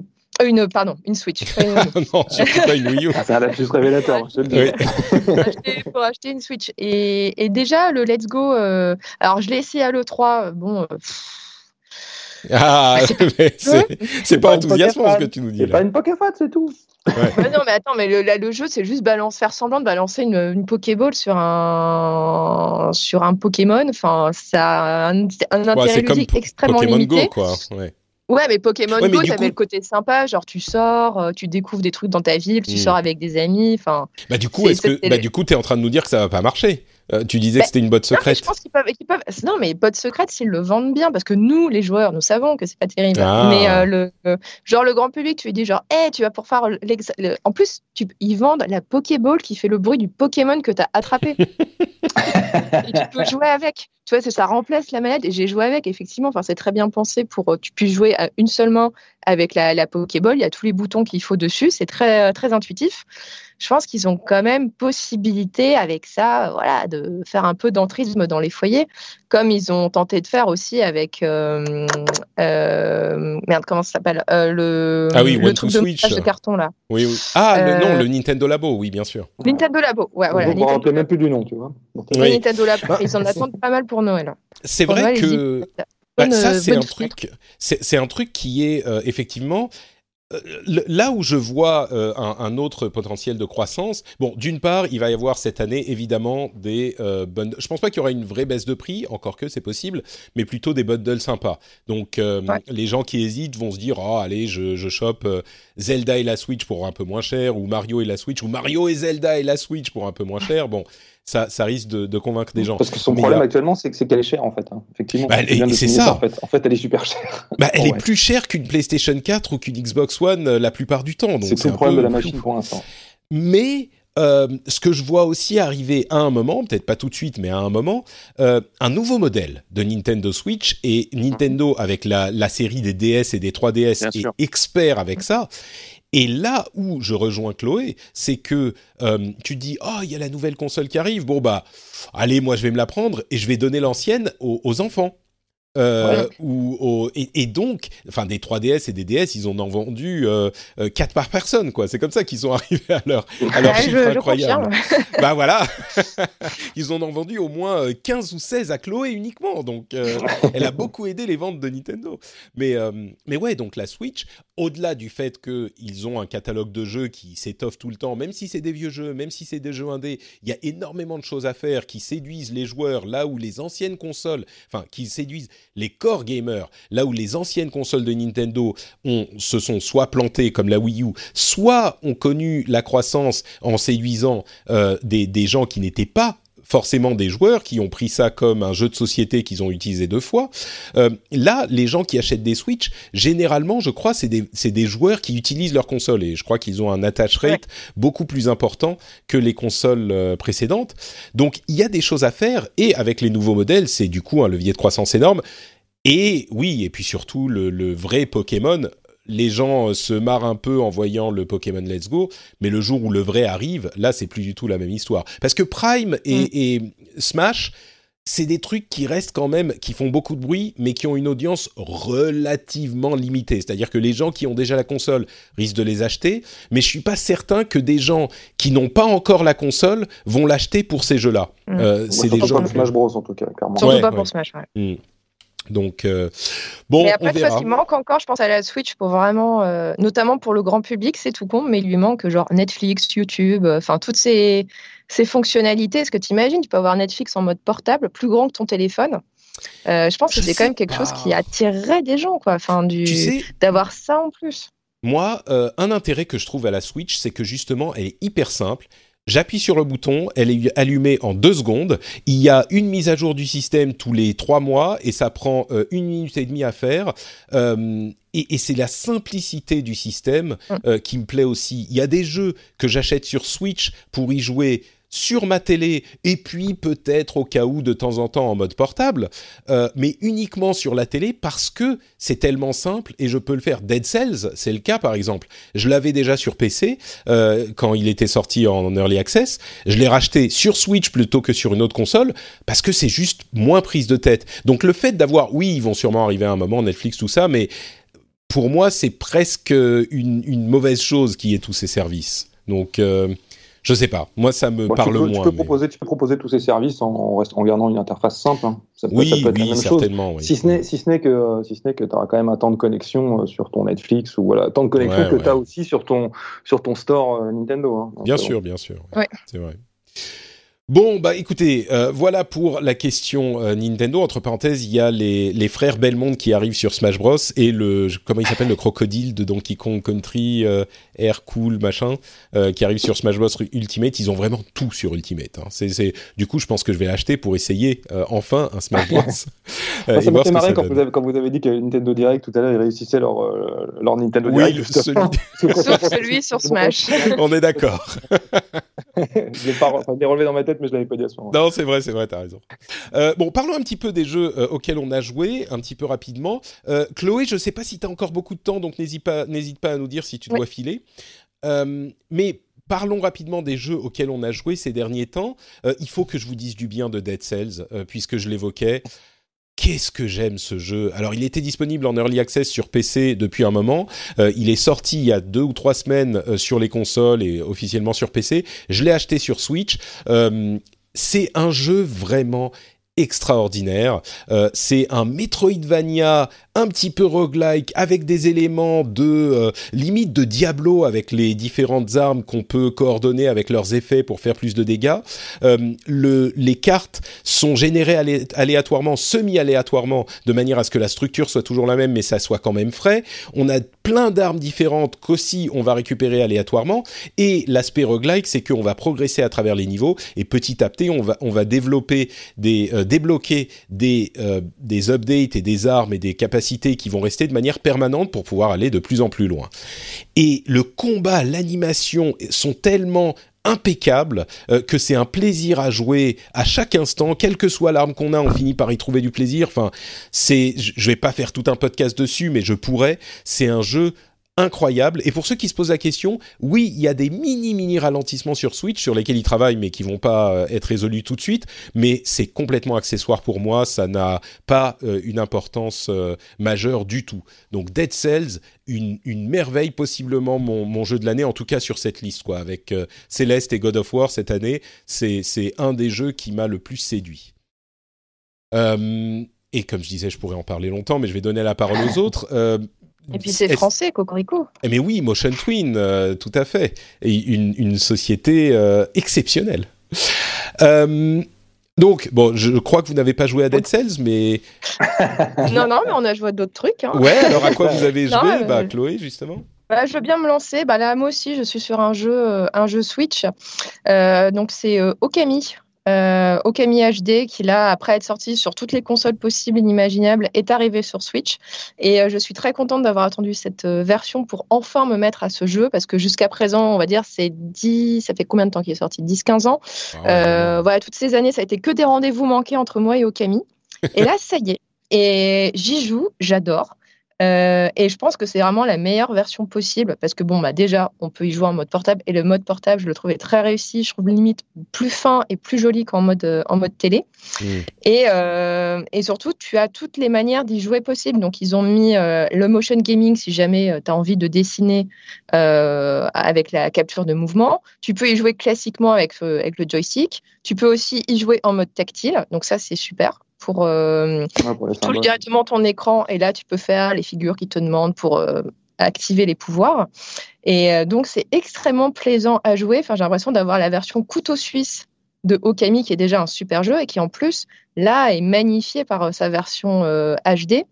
Enfin, c'est un véritable bonheur d'y jouer, euh, d'y jouer actuellement. Enfin, je prends des captures d'écran non-stop parce que c'est beau, c'est drôle euh, et c'est enfin, beau là. J'ai l'impression enfin d'avoir la bonne version de, de, ce jeu qui ne souffre plus de flou, qui ne souffre plus d'une maniabilité un peu bizarre. Là, tout est nickel, ça roule et en plus, ça coûte que 20 euros. Donc euh, voilà, si vous voulez faire un petit plaisir, il faut vraiment aller sur Okami HD. Donc, euh, moi sur Switch, Chloé sur Switch, 2 sur 3. Euh, Emric, qu'en ah, est-il bah, de tes activités ouais, plein de jeux, parce que je joue à plein de jeux différents, mais euh, je vais essayer de faire rapide sur 3. Je joue sur Switch aussi en ce moment à Darkest Donjon, que j'avais pas fait sur, euh, sur PC, donc là je l'ai fait. Ouais, encore la console de rattrapage, ouais. Exactement, donc, ça, donc c'est le même principe que, que, pour, que pour Chloé. Je, je, me suis mis il y a pas très longtemps à Battle for Azeroth, évidemment. Euh, j'ai pensé ah. avoir, euh, avoir, avoir, avoir, quitté World of Warcraft euh, une bonne fois pour toutes il y a quelques années et finalement non. Et ça me fait rire parce que j'avais discuté avec un développeur de, de, de, chez Blizzard en 2006 et je lui avais dit vous, en avez, vous avez du contenu pour combien de temps? Il m'avait dit oh pour 10 ou 15 ans, un truc comme ça. Et je le, ça m'a fait marrer, je le croyais pas. Puis en fait il avait raison. Ah bah, on, y est à 15 ans là. Rends-toi compte, c'est un jeu qui existe depuis. Là, ça fait 14 ans qu'il est, qu'il est sorti. C'est du délire. 14 ans J'ai joué à l'alpha en 2005, donc pour te dire, c'est du délire. Enfin bon. Bref, et, Battle for Azeroth, j'y ai passé aussi beaucoup de temps. Bon, moi, j'ai un, petit morceau de mon cœur chez Blizzard, donc c'est particulier, mais euh, j'ai aussi euh, joué à Battle for Azeroth et toujours, euh, toujours impeccable. Ouais. Ah, on en parlait tout à l'heure, c'est la narration qui, qui est vraiment mm. très très forte au-delà du système de jeu, etc. Parce qu'en vrai, même s'il y a beaucoup ah de bah le système de jeu, c'est c'est quand même dans l'ensemble le même cœur qu'il y a. Globalement, voilà, c'est la même c'est la même chose. Il y a plein de mécaniques différentes, c'est vrai dans le gameplay, etc. Les puristes diront que c'est plus la même chose, mais toujours est-il que globalement c'est la même expérience et, euh, et, et, très franchement, ça marche encore quoi. Toutes les histoires qu'ils nous racontent, elles arrivent à nous à nous transporter et cette force qu'ils ont mis cette fois sur la narration ça commençait déjà à se voir avant. Hein, je veux dire, euh, on l'a vu sur d'autres extensions, mais là c'est vraiment encore plus fort. Et, euh, franchement, il y a plein de il y a plein de cinématiques euh, en, en jeu, enfin en moteur de jeu, hors du moteur de jeu, et, il y a deux euh, continents qu'on va explorer en fonction de la faction dans laquelle on est, la Horde ou l'Alliance, et il y a des trucs hyper malins. Enfin, c'est la guerre entre les deux, Battle for Azeroth, et on explore notre continent avec une histoire complètement différente de la faction d'en face, mais au fur et à mesure qu'on progresse dans les niveaux, on va aller faire des petites incursions sur le, le continent d'en face, et et ça donc ça ça crée toute une mystique sur ce qui se passe là-bas. Et on observe un petit peu euh, les environnements dans lesquels ils sont mais on les a pas complètement explorés. Enfin c'est hyper bien hyper mal, malignement designé quoi. Ouais tout à fait. Non c'est très très bien pensé. Et, euh, et, très franchement en plus ça, ça te donne envie de t'intéresser plus au lore en fait qu'à hmm. l'époque en, 2000, en, en, 2005 quoi. moi j'ai commencé à vraiment m'intéresser au, au, lore de Warcraft euh, quand je suis arrivé au niveau au niveau 60 euh, parce que je rencontrais des monstres qui avaient des, des légendes autour etc. Mais au final l'ensemble du lore m'intéressait pas tellement et là avec ce, avec la manière dont avec la narration qu'il y a dans Battle for Azeroth, bah, je me suis replongé dans des vidéos de, de fans ou de professionnels euh, qui, qui parlent et toi tu es bien placé pour pour savoir parce que c'est un petit peu ce que tu as fait en, en, podcast si je me souviens bien et du coup c'est vrai que en fait, je passe beaucoup de temps à m'intéresser au lore alors que je connais le jeu depuis, euh, depuis 14 ans. Quoi. Donc, moi, chapeau bas. Très franchement, chapeau bas, la hype est là, le jeu est là, il est toujours aussi bon. Il est peut-être, techniquement, il commence à être un petit peu dépassé quand même. Et, euh, franchement, les, les, environnements, moi, j'ai posté quelques, quelques photos, et on va arrêter sur Warcraft parce que c'est pas le sujet de, de l'émission, mais j'ai posté quelques screenshots, et il y a plusieurs personnes qui sont euh, qui m'ont répondu sur Twitter en disant euh, mais c'est World of Warcraft ça, j'avais pas le souvenir que c'était aussi beau. Et c'est vrai qu'ils ont tellement fait évoluer le moteur du jeu, c'est plus du tout, enfin, ça n'a aucun sens de dire ah c'est un moteur qui a 14 ans, c'est un moteur qui a évolué. Complètement. Il y, a, une refonte complète, on est d'accord. Et, le jeu est très beau, mais surtout parce qu'il a une DA de malade, en fait. C'est ça, c'est ça. C'est une direction artistique de fou, mais techniquement, c'est pas si dingue que ça. Non, c'est sûr. il tourne sur des machines. Voilà, mais, mais, mais le rendu est extraordinaire. Franchement, c'est, ça, ça, te transporte aisément. Moi, je dis, franchement, chapeau bas, bravo. Et je terminerai donc avec le, troisième jeu dont je vous ai parlé. Je suis sur Shenmue. Euh, ah, ah. et je suis complètement fan de Shenmue, hein, au point que, euh, voir fanboy aveugle. Et là, je suis super déçu, en fait, en vrai. Tout simplement parce que j'ai trouvé que c'était hyper paresseux ce qu'ils ont fait. Et, euh, et je trouve ah, le, le, port, le port du HD, tu veux dire? Oui, d'accord. Exactement. Alors évidemment, c'est en HD, c'est cool, mais bon, les, les, cinématiques sont en 4 tiers. Euh, enfin bon, le, le, gameplay méritait d'être assoupli clairement. Et, euh, et ah, mais c'est pas un remake, c'est un, un port HD. Donc, je, je, je suis d'accord, mais le sortir là pour essayer de, de faire la mm. continuité avec Shenmue 3, qui déjà techniquement va sûrement être un petit peu à la ramasse. Euh, je trouve ça hyper risqué finalement, et je trouve que ça risque de desservir l'ensemble de l'œuvre, qui, qui, est néanmoins exceptionnel. Je ne sais pas si vous, voyez ce que je veux dire. Et du coup, je trouve que ça aurait mérité de faire beaucoup plus de, de travaux euh, sur, euh, sur ce portage euh, HD. Vraiment. Ouais, C'était ma crainte, parce que le jeu est très mal vieilli dans, ses, euh, dans ses mécaniques. Voilà, mais, mais la bah, narration est aussi cool et tout. Voilà, mais, mais mm. par contre, c'est vrai que l'enregistrement des voix, toutes les voix, elles sont enregistrées à l'ancienne. Il y a des espèces de, de, ça grisonne parfois. Enfin, c'est honnêtement, c'est c'est presque déceptif et c'est dommage en fait. C'est mm. vraiment. D'autant plus que chaque 3 aura du mal à se faire une place. Donc euh, bon. Mm. Et euh, j'ai oublié un autre jeu auquel j'ai joué cet été, c'est Détroit de. Ah oui, de Become Human, oui. Mmh. Ouais, ouais, j'ai enfin pris le temps, euh, pris le temps d'y jouer. Et ben, écoute, bonne surprise. J'ai envie de dire, très bon jeu de l'été. Ouais. j'ai joué avec ma nana aussi. On a, ouais. c'est extraordinaire. Ça se, ça se joue tout seul, enfin, c'est sans déplaisir. Et surtout, j'ai apprécié d'avoir un, un, jeu à, comment dire, un jeu qui te dit que tu as le choix et dans lequel tu as Vraiment Effectivement, vraiment le choix, ouais. C'est très, euh, c'est ce que j'en disais quand je l'ai. Ça se joue à deux. ouais, ça se joue à deux. ça se partage, en fait, je trouve. C'est ce que je disais quand je l'ai testé. Alors, je suis pas allé au bout. Euh, il y avait trop de choses à, à, faire à côté, mais étonnamment, le fait qu'il te montre tous les choix que tu aurais pu faire est, est très plaisant en fait. Ça t'ouvre le monde plutôt que de te le démystifier. C'est un peu étrange. Ils auraient pu le faire sur les autres les anciens jeux aussi de, de Quantique, Oui. du coup. En fait, Oui, je suis Oui, euh, de lever, hein. euh, lever le voix sur les coulisses, en fait, pour te montrer que vraiment, oui, il y a un impact. euh, Enfin, chacun de tes choix a un impact. Et quand j'ai terminé le jeu, j'en ai discuté avec un pote qui m'a parlé d'un passage que je n'ai absolument pas eu, juste parce que j'avais pris les décisions qui ont fait que mon personnage s'est retrouvé à tel endroit plutôt qu'un autre. Hmm. Et, Du coup, j'ai refait euh, le jeu. Non, puis après, tu je suis allée sur YouTube pour voir un peu, genre, euh, fin différente, euh, tel personnage. Bon, j'ai trouvé que une vidéo, genre, qui dure, je ne sais pas combien d'heures, avec genre les 99 fins différentes du jeu. Et, euh, et même pour un personnage, dans un endroit donné que je n'avais pas eu, il y avait au moins sept fins différentes. Enfin, tu te dis que quand même, euh, le, le travail est, est assez ouf. Et ouais, j'ai apprécié euh, qu'il y ait vraiment un vrai impact, Enfin, que ce soit pas artificiel comme peut l'être The Walking Dead, où on te fait croire que, mais au final, euh, le, le- le point d'arrivée est exactement le même. Ouais, Là, quand effectivement, même ouais. Euh, t'as un peu plus de latitude pour faire évoluer euh, ton personnage. Donc voilà, c'était une bonne surprise. Euh, j'ai- j'ai- C'était très agréable à jouer euh, ce, ce jeu-là, encore français. Bon, bah, Bravo, voilà. Cocorico. Eh, Je deux jeux français dans le. Dans le Ouais, bah ouais, carrément. Moi je, moi, je trouve que c'est. En fait, c'est des bons jeux, mais je trouve que c'est extraordinaire à deux, en fait. Parce que, parce que du coup, en fait, tu, tu, comme une série, tu te renvoies la balle, en fait, tu te dis, ah, mais il y a ça, et je pense à ça, et machin. Et j'ai envie de dire, ça marchait même mieux avec le précédent, dont j'ai oublié le nom, mon dieu, Eviren. Non, bah, pas le précédent, mais. Euh, Ouais. Eviren. Euh, le bien- précédent, c'était Ouais, bien tout. C'est bien. Ouais, tout à fait. Mais c'est Eviren dont je parle, où, où tu, cherchais, tu cherchais le tueur. Et, Ouais. euh, et ça, je me rappelle l'avoir fait euh, avec une, une personne aussi. Et en fait, à chaque fois, on, on faisait des paris, etc. Il y a, il y a une espèce d'émulation qui se, qui, qui se crée et ça rend le- l'expérience extraordinaire, alors que ce sont juste des bons jeux. je sais Ouais. pas si vous voyez ce que je veux dire, mais Ouais, Voilà. ouais, je comprends tout à fait, ouais. Et je suis assez d'accord. Alors, tous ces jeux-là, euh, dépêchez-vous de les faire parce que on arrive dans la période de, de la rentrée. C'est la, folie, là. Ah ouais, non, mais c'est, il faut, faut faire vite parce même que. le début d'année 2019, hein, ça va, ça va pas s'arrêter. Hein. Mais être sans terrible. même aller jusqu'au début d'année déjà, rien que 2019. septembre, on a- euh, C'est ça, on a, on a quand même tous les jeux qui fuient Red Dead Redemption 2 euh, qui se sont mis à sortir de plus en plus tôt. Donc euh, là, dans, dans deux semaines, on commence avec euh, euh, c'est Spider-Man qui ouvre le bal, je crois, et ça s'arrête plus jusqu'en jusqu'en novembre et ça va être euh, fou Ouais, également. Et a tu parlais grosse- de tu, tu parlais de Walking pause Dead. mi-octobre. Ouais, octobre, Et, c'est et ça. après, ça reprend en novembre. Voilà. Tu, Pour tu laisser la sens place les, à Red Dead. les, les Red Dead qui arrivent dans le saloon et tout le monde qui s'écarte, tu sais. Il Clairement. n'y a plus personne à côté.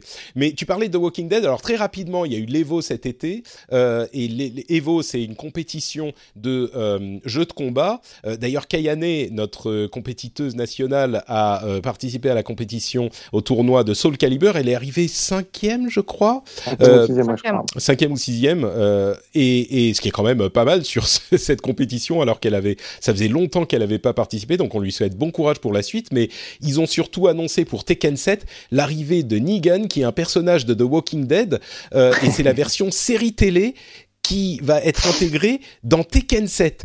Où là, je me dis, mais dans quel monde on vit, quoi? Negan de Non, Walking alors, Dead attention, va attention. se battre contre Guy Howard et euh, Akuma dans Tekken. Euh, Bah, attends, c'était Tekken.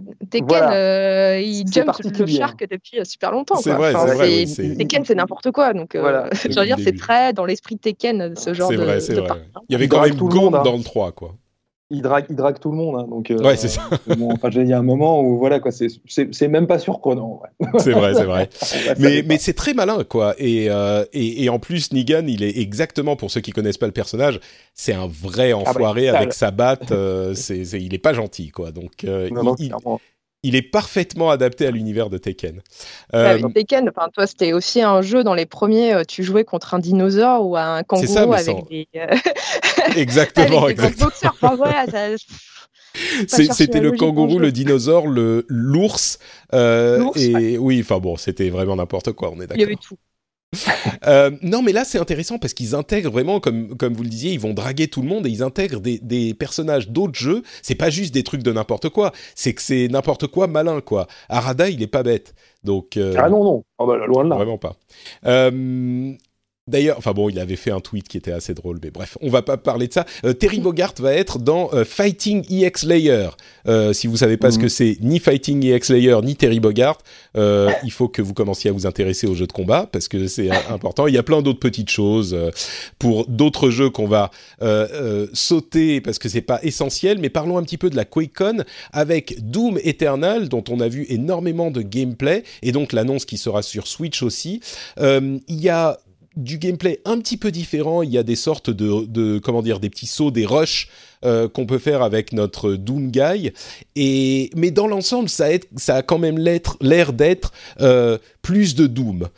Ce qui est bien parce que moi j'ai adoré celui de 2016, mais je sais pas, je, je, suis moins hypé que je que je devrais l'être parce que j'ai adoré celui de 2016. Mais c'est juste plus de Doom, ce qui est cool, mais je sais pas, j'ai du mal à le décrire. Je suis pas aussi euh, euh, fou de joie que j'aurais pensé euh, l'être à l'idée de, de, cette suite de Doom. Ah, même, même si c'est enfin le, celui de 2016 c'était un reboot, enfin je veux dire, le, au bout d'un moment, enfin Doom c'est un peu c'est un peu toujours la même chose quand même, non? Ou c'est bah, celui de 2016 était non, celui de 2016 était hyper intéressant parce que. D'accord, mais on sait comment ça va se passer en fait. Ouais, ouais, ouais. d'avant et il y en a eu plein d'autres et puis il y a eu le reboot et puis là il va y en avoir plein d'autres à partir du reboot et puis en fait ça va être la même chose. Moi je suis plus intéressé par le mode euh, le mode du contrôle de démons là. Ça je trouve ça vachement cool. Oui, c'est-à-dire qu'une fois qu'on aura fini le jeu, on pourra être dans des parties où d'autres personnes peuvent envahir notre partie en prenant le contrôle de démons. Et oui, ça, ça peut être marrant. Ils vont même pouvoir jouer en coop contre le mec, quoi. Ouais, ouais, ouais. Ça, je trouve ça, super malin, quoi. Voilà. Moi, moi c'est ça. Et au-delà de ça, le jeu est quand même super joli. J'ai trouvé la démo super, super belle.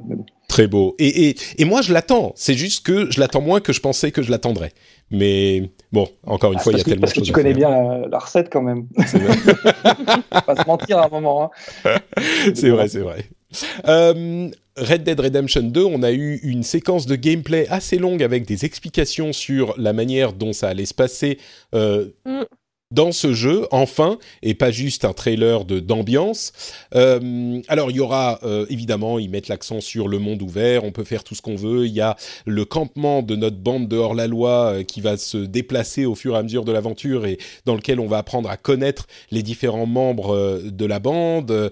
On peut bien sûr aller dans les saloons et, boire et jouer au, au, poker, mais on peut aussi construire vraiment la hum, personnalité de notre personnage en, décidant comment il va agir. Et j'ai l'impression, peut-être que je me trompe, mais j'ai l'impression que c'est plus euh, que c'est mieux fait que euh, simplement le système euh, Paragon, comment il s'appelait, Paragon et machin dans Mass Effect, où c'est voulez-vous être gentil ou voulez-vous être méchant?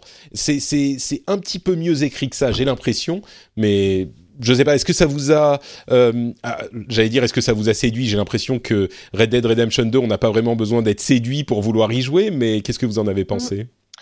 Euh, moi, j'ai, enfin, de ce qu'ils ont montré, euh, je crois qu'il n'y avait pas grand-chose euh, en, termes de gameplay pur qui casse trois pattes à un canard parce que la plupart des choses qui étaient présentées étaient déjà dans le premier. Enfin, mmh. toi, quand ils te montrent, genre, hé, vous pouvez faire de la chasse et revendre le produit de votre chasse pour acheter des objets. Oui, bah, c'était déjà le cas dans le premier. C'était déjà le cas. Enfin, j'ai l'impression que quand même les mécaniques de base sont sensiblement les mêmes que le premier Red Dead juste en mieux, en plus beau, en plus grand, avec une histoire plus longue, euh, certainement des, des, des, une meilleure immersion. Mais je pense que la recette de base va être strictement identique. Ils ont mmh. rajouté bon le côté camp, euh, ok pourquoi pas. Du moment qu'on me demande pas d'aller chercher des collectibles euh, parce que machin a besoin de trois troncs d'arbres, bidule a besoin de six, six poissons. ça, j'espère qu'il y en aura pas. Mais bon, j'ai l'impression qu'on reste quand même dans les formules bien établies de Red Dead, de GTA, voilà. Ça marche bien, pourquoi les modifier? Mais euh, j'attends ça avec impatience. Puis surtout, attends, tu peux bâtir une relation avec ton cheval. Et ça, euh, ça c'est essentiel. Les features euh, révolutionnaires. Enfin... on est d'accord, on est d'accord. C'est la, la, la, narration de toute façon qui fait leur force aussi. Euh, donc euh, ils, vont ils vont te raconter une histoire. je pense que tu auras quelques quêtes FedEx, mais tu n'en auras pas non plus beaucoup. Donc, ouais. donc, euh, donc, non, c'est là, là que tout se joue. Mais pour revenir au, système dont tu parlais, moi, moi j'en espère beaucoup. Et j'espère beaucoup de nuances en fait pour justement que ton perso soit plutôt du côté lumineux ou obscur. Tu vois, j'attends beaucoup plus de nuances que ça en fait. Ouais, ouais. Après, les choix qu'ils ont présentés, je trouve que c'était quand même assez limité. C'était genre, tue-le, mets-lui un coup de poing, ignore. Mmh. Ouais, bah, moi, moi j'espère qu'il y aura beaucoup plus que ça en fait. Bah, disons que après les options, il peut pas y en avoir 60 000, mais je crois que la force de euh, de Red Dead et de de euh, ah, de, de, de, pas Naughty Dog, mais Rockstar, merci. Euh, la force de euh, Naughty Dog étant dans le, le, réalisme et la construction des euh, relations même si mm. c'est juste, mais lui un coup de poing ou machin, on va avoir l'impression par l'écriture plus subtile que ça sera plus subtil en fait. Enfin, c'est ce que mm. j'espère, mais. Bon, à voir, il y aura d'autres euh, d'autres vidéos de ce type avant la sortie. Euh, Fortnite arrive sur Android, est arrivé ou arrive euh, bientôt, mais ils vont pas utiliser le Google Play Store, ce qui mettrait... Enfin, j'aurais énormément de choses à dire à ce sujet parce que il va falloir passer par un site web pour installer une application et du coup, ça habitue les gens à installer des trucs ailleurs que par le Play Store. Donc ça peut être dangereux, mais en même temps, Epic a pas forcément envie de payer 30% à Google pour jusqu'à la fin des temps, alors que leur jeu est suffisamment populaire pour que tout le monde aille le chercher directement. Enfin Ah bon, ouais, ils s'en bref, foutent maintenant. c'est Ils ça. s'en foutent là. Ils sont dans les étoiles, donc là pour l'instant, ça. ça marche, ils s'en foutent. Mais oui, il y aurait beaucoup de choses à dire, mais l'essentiel, c'est qu'il arrive sur Android. Euh, Vampire, c'est hyper bien vendu. Octopath Traveler, euh, c'est vendu à 1 million de, de copies. Je crois que je vais arrêter de mentionner tous les jeux euh, double A qui se vendent bien parce que j'avais commencé à le faire il y a quelques, je sais plus, il y a genre euh, deux mois parce que j'avais reçu des commentaires de gens qui disent ah ouais mais tu te rends pas compte les jeux euh, qui sont pas des triple A, enfin des jeux non triple A, ça se vend plus, ça marche pas. Et, et là, en fait, toutes les semaines, il y en a trois ou quatre qui sont Ouais. vendus à un million. Ouais, donc tu je vais parles- arrêter. Je pense de que le message très est- bons jeux. Non, c'est sûr, mais c'est ce genre de jeu qu'on parle. Et puis, j'ai aussi mentionné des jeux. euh, Je suis sûr que au hasard, Dead Cells, qui est un jeu complètement indé, euh, et pas juste un jeu d'un gros éditeur ou en triple A ou d'un, parce que Vampire, par exemple, c'est un jeu. On s'est dit ah ouais, il est pas super. euh, il est. Est-ce que il va réussir à bien se vendre pour machin Et en fait, il y a des gens qui il a trouvé son public et, euh, il s'est vendu à presque 500 000 exemplaires euh, euh, En assez 15 vite. jours. Ouais, en 15 jours. Donc, euh, ça se. Bref. Les, les- la leçon qu'on tire depuis euh, quelques semaines, c'est que il y a vraiment de la place pour tout le monde, quoi. Ouais, il y, a un- il y a un public pour tout le monde. en fait. Ouais. Et bon, concluons avec euh, Discord qui prend le chemin qu'on imaginait, c'est-à-dire ils vont se mettre à vendre des jeux dans l'application Discord, euh, ce qui est vraiment une évolution naturelle de l'application parce que c'est pas avec leur euh, option, je sais plus comment elle s'appelle, Turbo ou Nitro, qu'ils vont réussir à faire assez d'argent pour continuer à évoluer. Mais ce qui est encore plus intéressant, alors ils ont 150 millions d'utilisateurs. Au début, ils disent on va sélectionner vraiment les jeux qu'on va mettre sur notre store. Bien oui, bien sûr. Mais pour moi, c'est peut-être eux qui ont encore plus que Good Old, Good Old Games, encore plus que euh, les, les, les stores de développeurs qui sont limités aux jeux ou relativement limités aux jeux du développeur évidemment, c'est eux qui ont le potentiel pour devenir euh, un, un deuxième store universel sur la, le, PC, quoi. Euh, parce qu'ils sont complètement agnostiques. Moi, je pense que c'est vraiment le concurrent à Steam, euh, le premier potentiel concurrent à Steam, quoi. Il y, a, il y a Twitch aussi qui peut, peut faire ça aussi, hein. enfin qui fait ça aussi en fait, dans lequel il y a des jeux et qui Ouais. vendent des jeux. Donc je pense que oui, c'est une tendance, je suis d'accord, et qui, qui pourrait être qui pourrait très bien fonctionner. Mais malheureusement, Steam est là depuis tellement longtemps Ouais, je pense ça que va être ça va être ça va être très long quoi. Bah, je pense pas qu'ils Mm. vont, je pense pas qu'ils vont remplacer Steam demain. Mais par Non, contre, redevenir un gros deuxième store, euh, Twitch, le truc, c'est que l'expérience est vraiment une expérience web. Donc oui, tu as l'application Twitch sur laquelle tu as les jeux que tu as chopés si tu es Twitch Prime. Ouais. Mais les gens vont quand même généralement sur le web. Là, les gens ont l'habitude de déjà lancer l'application Discord. Donc Ouais, le, le pas à faire est plus, plus court, quoi. Ouais, non, je suis, je suis d'accord, mais c'est, Mm. mais c'est, enfin, c'est leur modèle à eux, quoi. Maintenant, euh, c'est effectivement, je suis d'accord avec toi, ils, ils vont pas remplacer demain ce qui Mm. existe, c'est, c'est, c'est juste pas possible. Et puis au bout d'un moment, ça va saturer tout ça, quoi.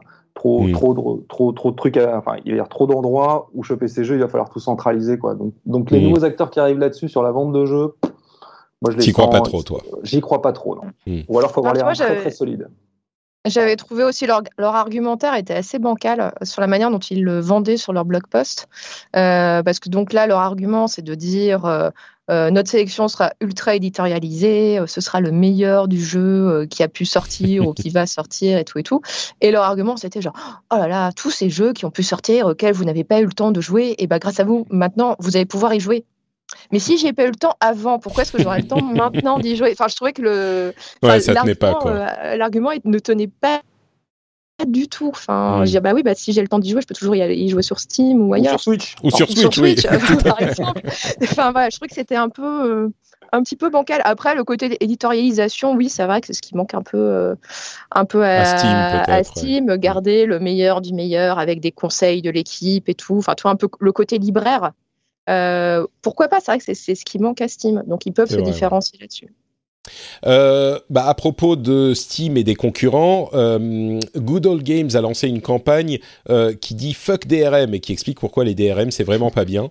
Ce que ce qui est pas faux, ils ont pas tort dans le principe, mais j'ai l'impression d'y voir une, une, un effort vraiment de Good Old Games de se démener pour essayer de faire comprendre leur message alors que tout le monde s'en fout Oui. et parce que dans les faits, tout le monde s'en fout malheureusement, parce que les DRM sont pas suffisamment contraignants pour euh, que les gens se rendent compte des menottes que ça représente. Euh, je dis ça, mais moi, ça me dérange pas non plus vraiment les DRM, si je suis honnête. Et, et donc, je suis pas certain que cette campagne euh, ait beaucoup d'effets. Mais, mais il continue à se démener, ce qui est, ce qui est bien. Il faut que quelqu'un se batte pour ça, mais. faut avoir un cheval de bataille pour exister. tu sais. C'est ça, non mais c'est exactement ça. Et le cheval de bataille de, de Good Old Games, c'est bah nous on n'a pas de DRM. Donc, mais Voilà. c'est incroyable parce qu'en théorie, il vaudrait largement mieux acheter ces jeux sur Good Old Games que sur Steam. Ah Parce oui, que tu les as sans DRM, t'en fais ce que tu veux, ils sont maintenus. Enfin, aujourd'hui, avec le l'application Good Old Games, c'est aussi bien que Steam, sauf que t'as pas de DRM. Et pourtant, le, le confort d'avoir tous mes jeux au même endroit est plus important que, euh, le disais. fait de. Ouais. Non, mais t'as raison en fait. Ouais. Mm. Ouais, ouais. Euh, Valve a- est en train de lancer visiblement un- une plateforme de streaming. Alors il y a eu un bug qui a diffusé un test de euh, du tournoi du tournoi international de Dota 2 il y a quelques jours. Ils ont dit oui non mais c'est juste un test machin. Peut-être qu'ils vont se lancer en concurrence de de, de, de Twitch. Ce qui là aussi, moi je prends un petit peu la même approche que toi, euh, enfin que vous en fait avec euh, le Discord qui vend des jeux. En fait, le, le streaming de Steam existe déjà, et il s'appelle Twitch. Toute la communauté y est, donc je suis pas certain que les gens aillent ailleurs. Mais Ah bah Ouais, sinon, en parlant, de, en parlant de Twitch, je ne sais pas si vous avez vu passer cet article qui était, il me semble, sur Bloomberg, euh, comme quoi Amazon aimerait un peu décloisonner Twitch. euh, que ce soit plus seulement le repère euh, des nerdos, mais en gros que ça devienne une plateforme vidéo beaucoup plus large à la YouTube. Ah. Euh, et euh, quitte à un peu à arroser euh, des influenceurs, etc., pour qu'ils fassent des célébrités, pour qu'ils fassent des vidéos sur Twitch. oui, Donc, tout à ça, fait, oui. ouais. Ouais, il y avait, ça me il y avait paraît ça, après, là encore, bon courage pour rattraper vraiment. YouTube. Mais voilà, qui voudrait un petit peu ouvrir que Twitch soit pas seulement le rendez-vous des gamers, euh, mais que ce soit un petit peu, voilà, que ça s'ouvre à d'autres, à d'autres univers. Moi, je dirais que c'est pas impossible en théorie, mais c'est hyper compliqué à bien packager au niveau communication, au niveau message, au niveau marketing, Euh, parce que la communauté Twitch est très particulière, très bah, justement cloisonnée, et, et, et y amener d'autres gens, euh, ça peut. Alors, soit ça peut fonctionner, et effectivement, ils ont un potentiel euh, pour petit à petit amener les gens euh, sur Twitch et amener les gens de Twitch à regarder d'autres choses que du jeu. C'est possible, mais il faut y aller lentement et prudemment. Mais s'ils se plantent, ils peuvent complètement aliéner leur communauté Twitch et en même temps donner une image déplorable de Twitch au reste du monde. Donc c'est très délicat, quoi. Je sais pas si, si c'est. Après, euh, je pense qu'il faut pas, enfin, aussi leur volonté, tu vois, ils pensent pas à leur public, ils pensent surtout aux annonceurs. C'est Oui, euh, regardez, sûr, bah, on a une, on a une super plateforme. Il n'y a pas que des nerds dessus. Il y a aussi euh, des gens à qui vous pouvez vendre euh, du parfum et Hmm. et des, des, des je sais pas quoi d'autre. Enfin, toi, parce que c'est vrai que maintenant, même si les joueurs, ben, ils consomment, ils achètent des choses, ce sont des êtres humains. C'est vrai que quand tu vois les pubs qu'il y a sur les plateformes gaming, ben, on tourne toujours en rond, quoi. C'est c'est euh, du, des boissons, euh, des pizzas, euh, des et, et voilà, vrai, quoi, ça va vrai. pas très loin. Alors Mais que tu peux être tu- gamer et manger du quinoa. Enfin, c'est pas. euh, Ah, c'est bon. Tu as tout à fait raison, tout à fait. D'ailleurs, moi, je suis intolérant au gluten, donc euh, Ah, et voilà. on est pile dedans. Mais euh, mais j'ai vu en plus euh, depuis là il y a il y a deux jours ou une journée euh, une annonce, bah, toujours de, de Twitch, selon laquelle Twitch Prime ne supprimera plus la pub. Euh, alors. En théorie, parce que, enfin, leur argument, c'est que bah, les créateurs ont besoin d'argent aussi, et visiblement, Twitch Prime Oui. ne rapporte pas assez d'argent pour les créateurs, machin. Alors, c'est certainement vrai, mais l'autre argument encore plus important, c'est que chaque abonné Twitch, Prime euh, supprime de l'inventaire de pub, en fait. Donc, Ah ouais si euh, la, la direction qu'ils veulent prendre est celle que tu décris, Chloé, bah, ils ont besoin d'inventaire de pub en plus. Et du coup, supprimer la suppression des pubs, enfin réinstaurer les pubs, même pour les abonnés abonnés Twitch Prime, c'est évidemment cohérent avec cette, euh, cette politique. Quoi. Tout à fait. Euh, Donc, wait bon, and see, hein, ouais. on va évoluer Twitch, mais C'est de la ça, pub, de la pub, ça. de la pub. Ouais, ça risque d'arriver, ouais. Bon, il y a toujours une option pour ne pas avoir de pub sur Twitch, mais c'est plus cher que Twitch Prime. C'est, Twitch, euh, bah, c'est justement le Nitro, si je ne m'abuse, et euh, c'est, plus pas exactement le même. euh, Pas, ça vient pas avec l'abonnement Amazon Prime, quoi.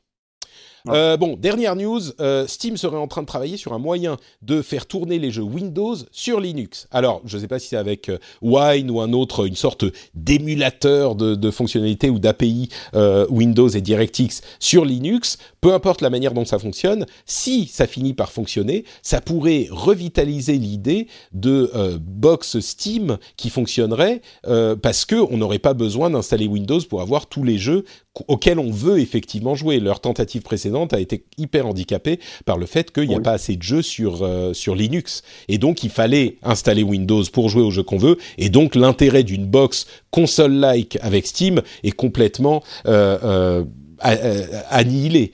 Alors que là, si on peut faire une sorte d'installation pratique de Linux qui fait tourner que les jeux, on n'a pas besoin d'acheter ou d'installer Windows, c'est plus simple, ça, ça simplifie le truc et ça pourrait fonctionner.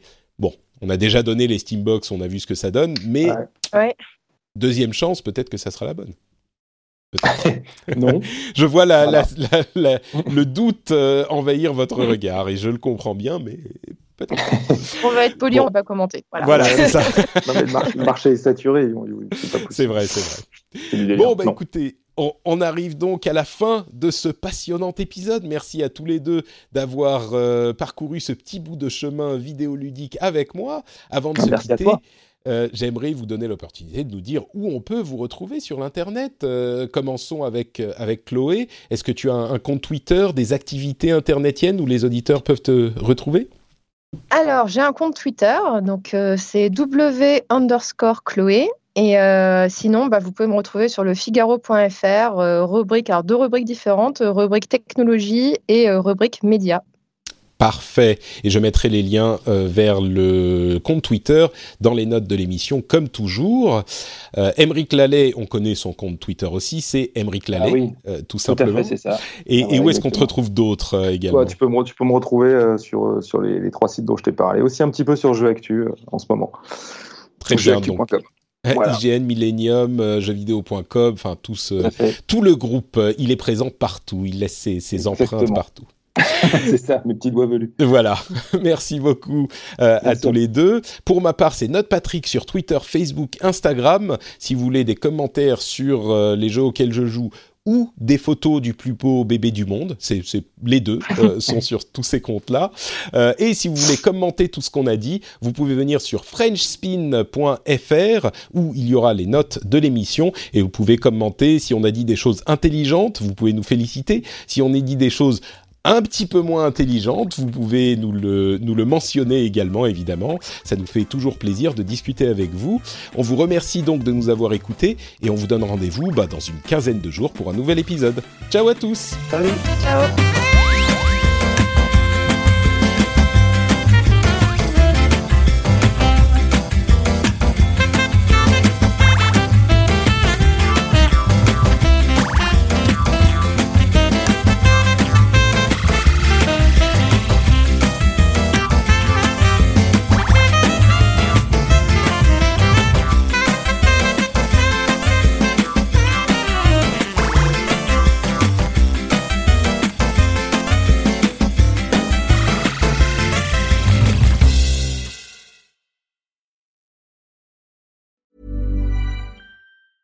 Hi, my name is Danny Pellegrino from Everything Iconic, and I'm excited to talk to you about Club Med.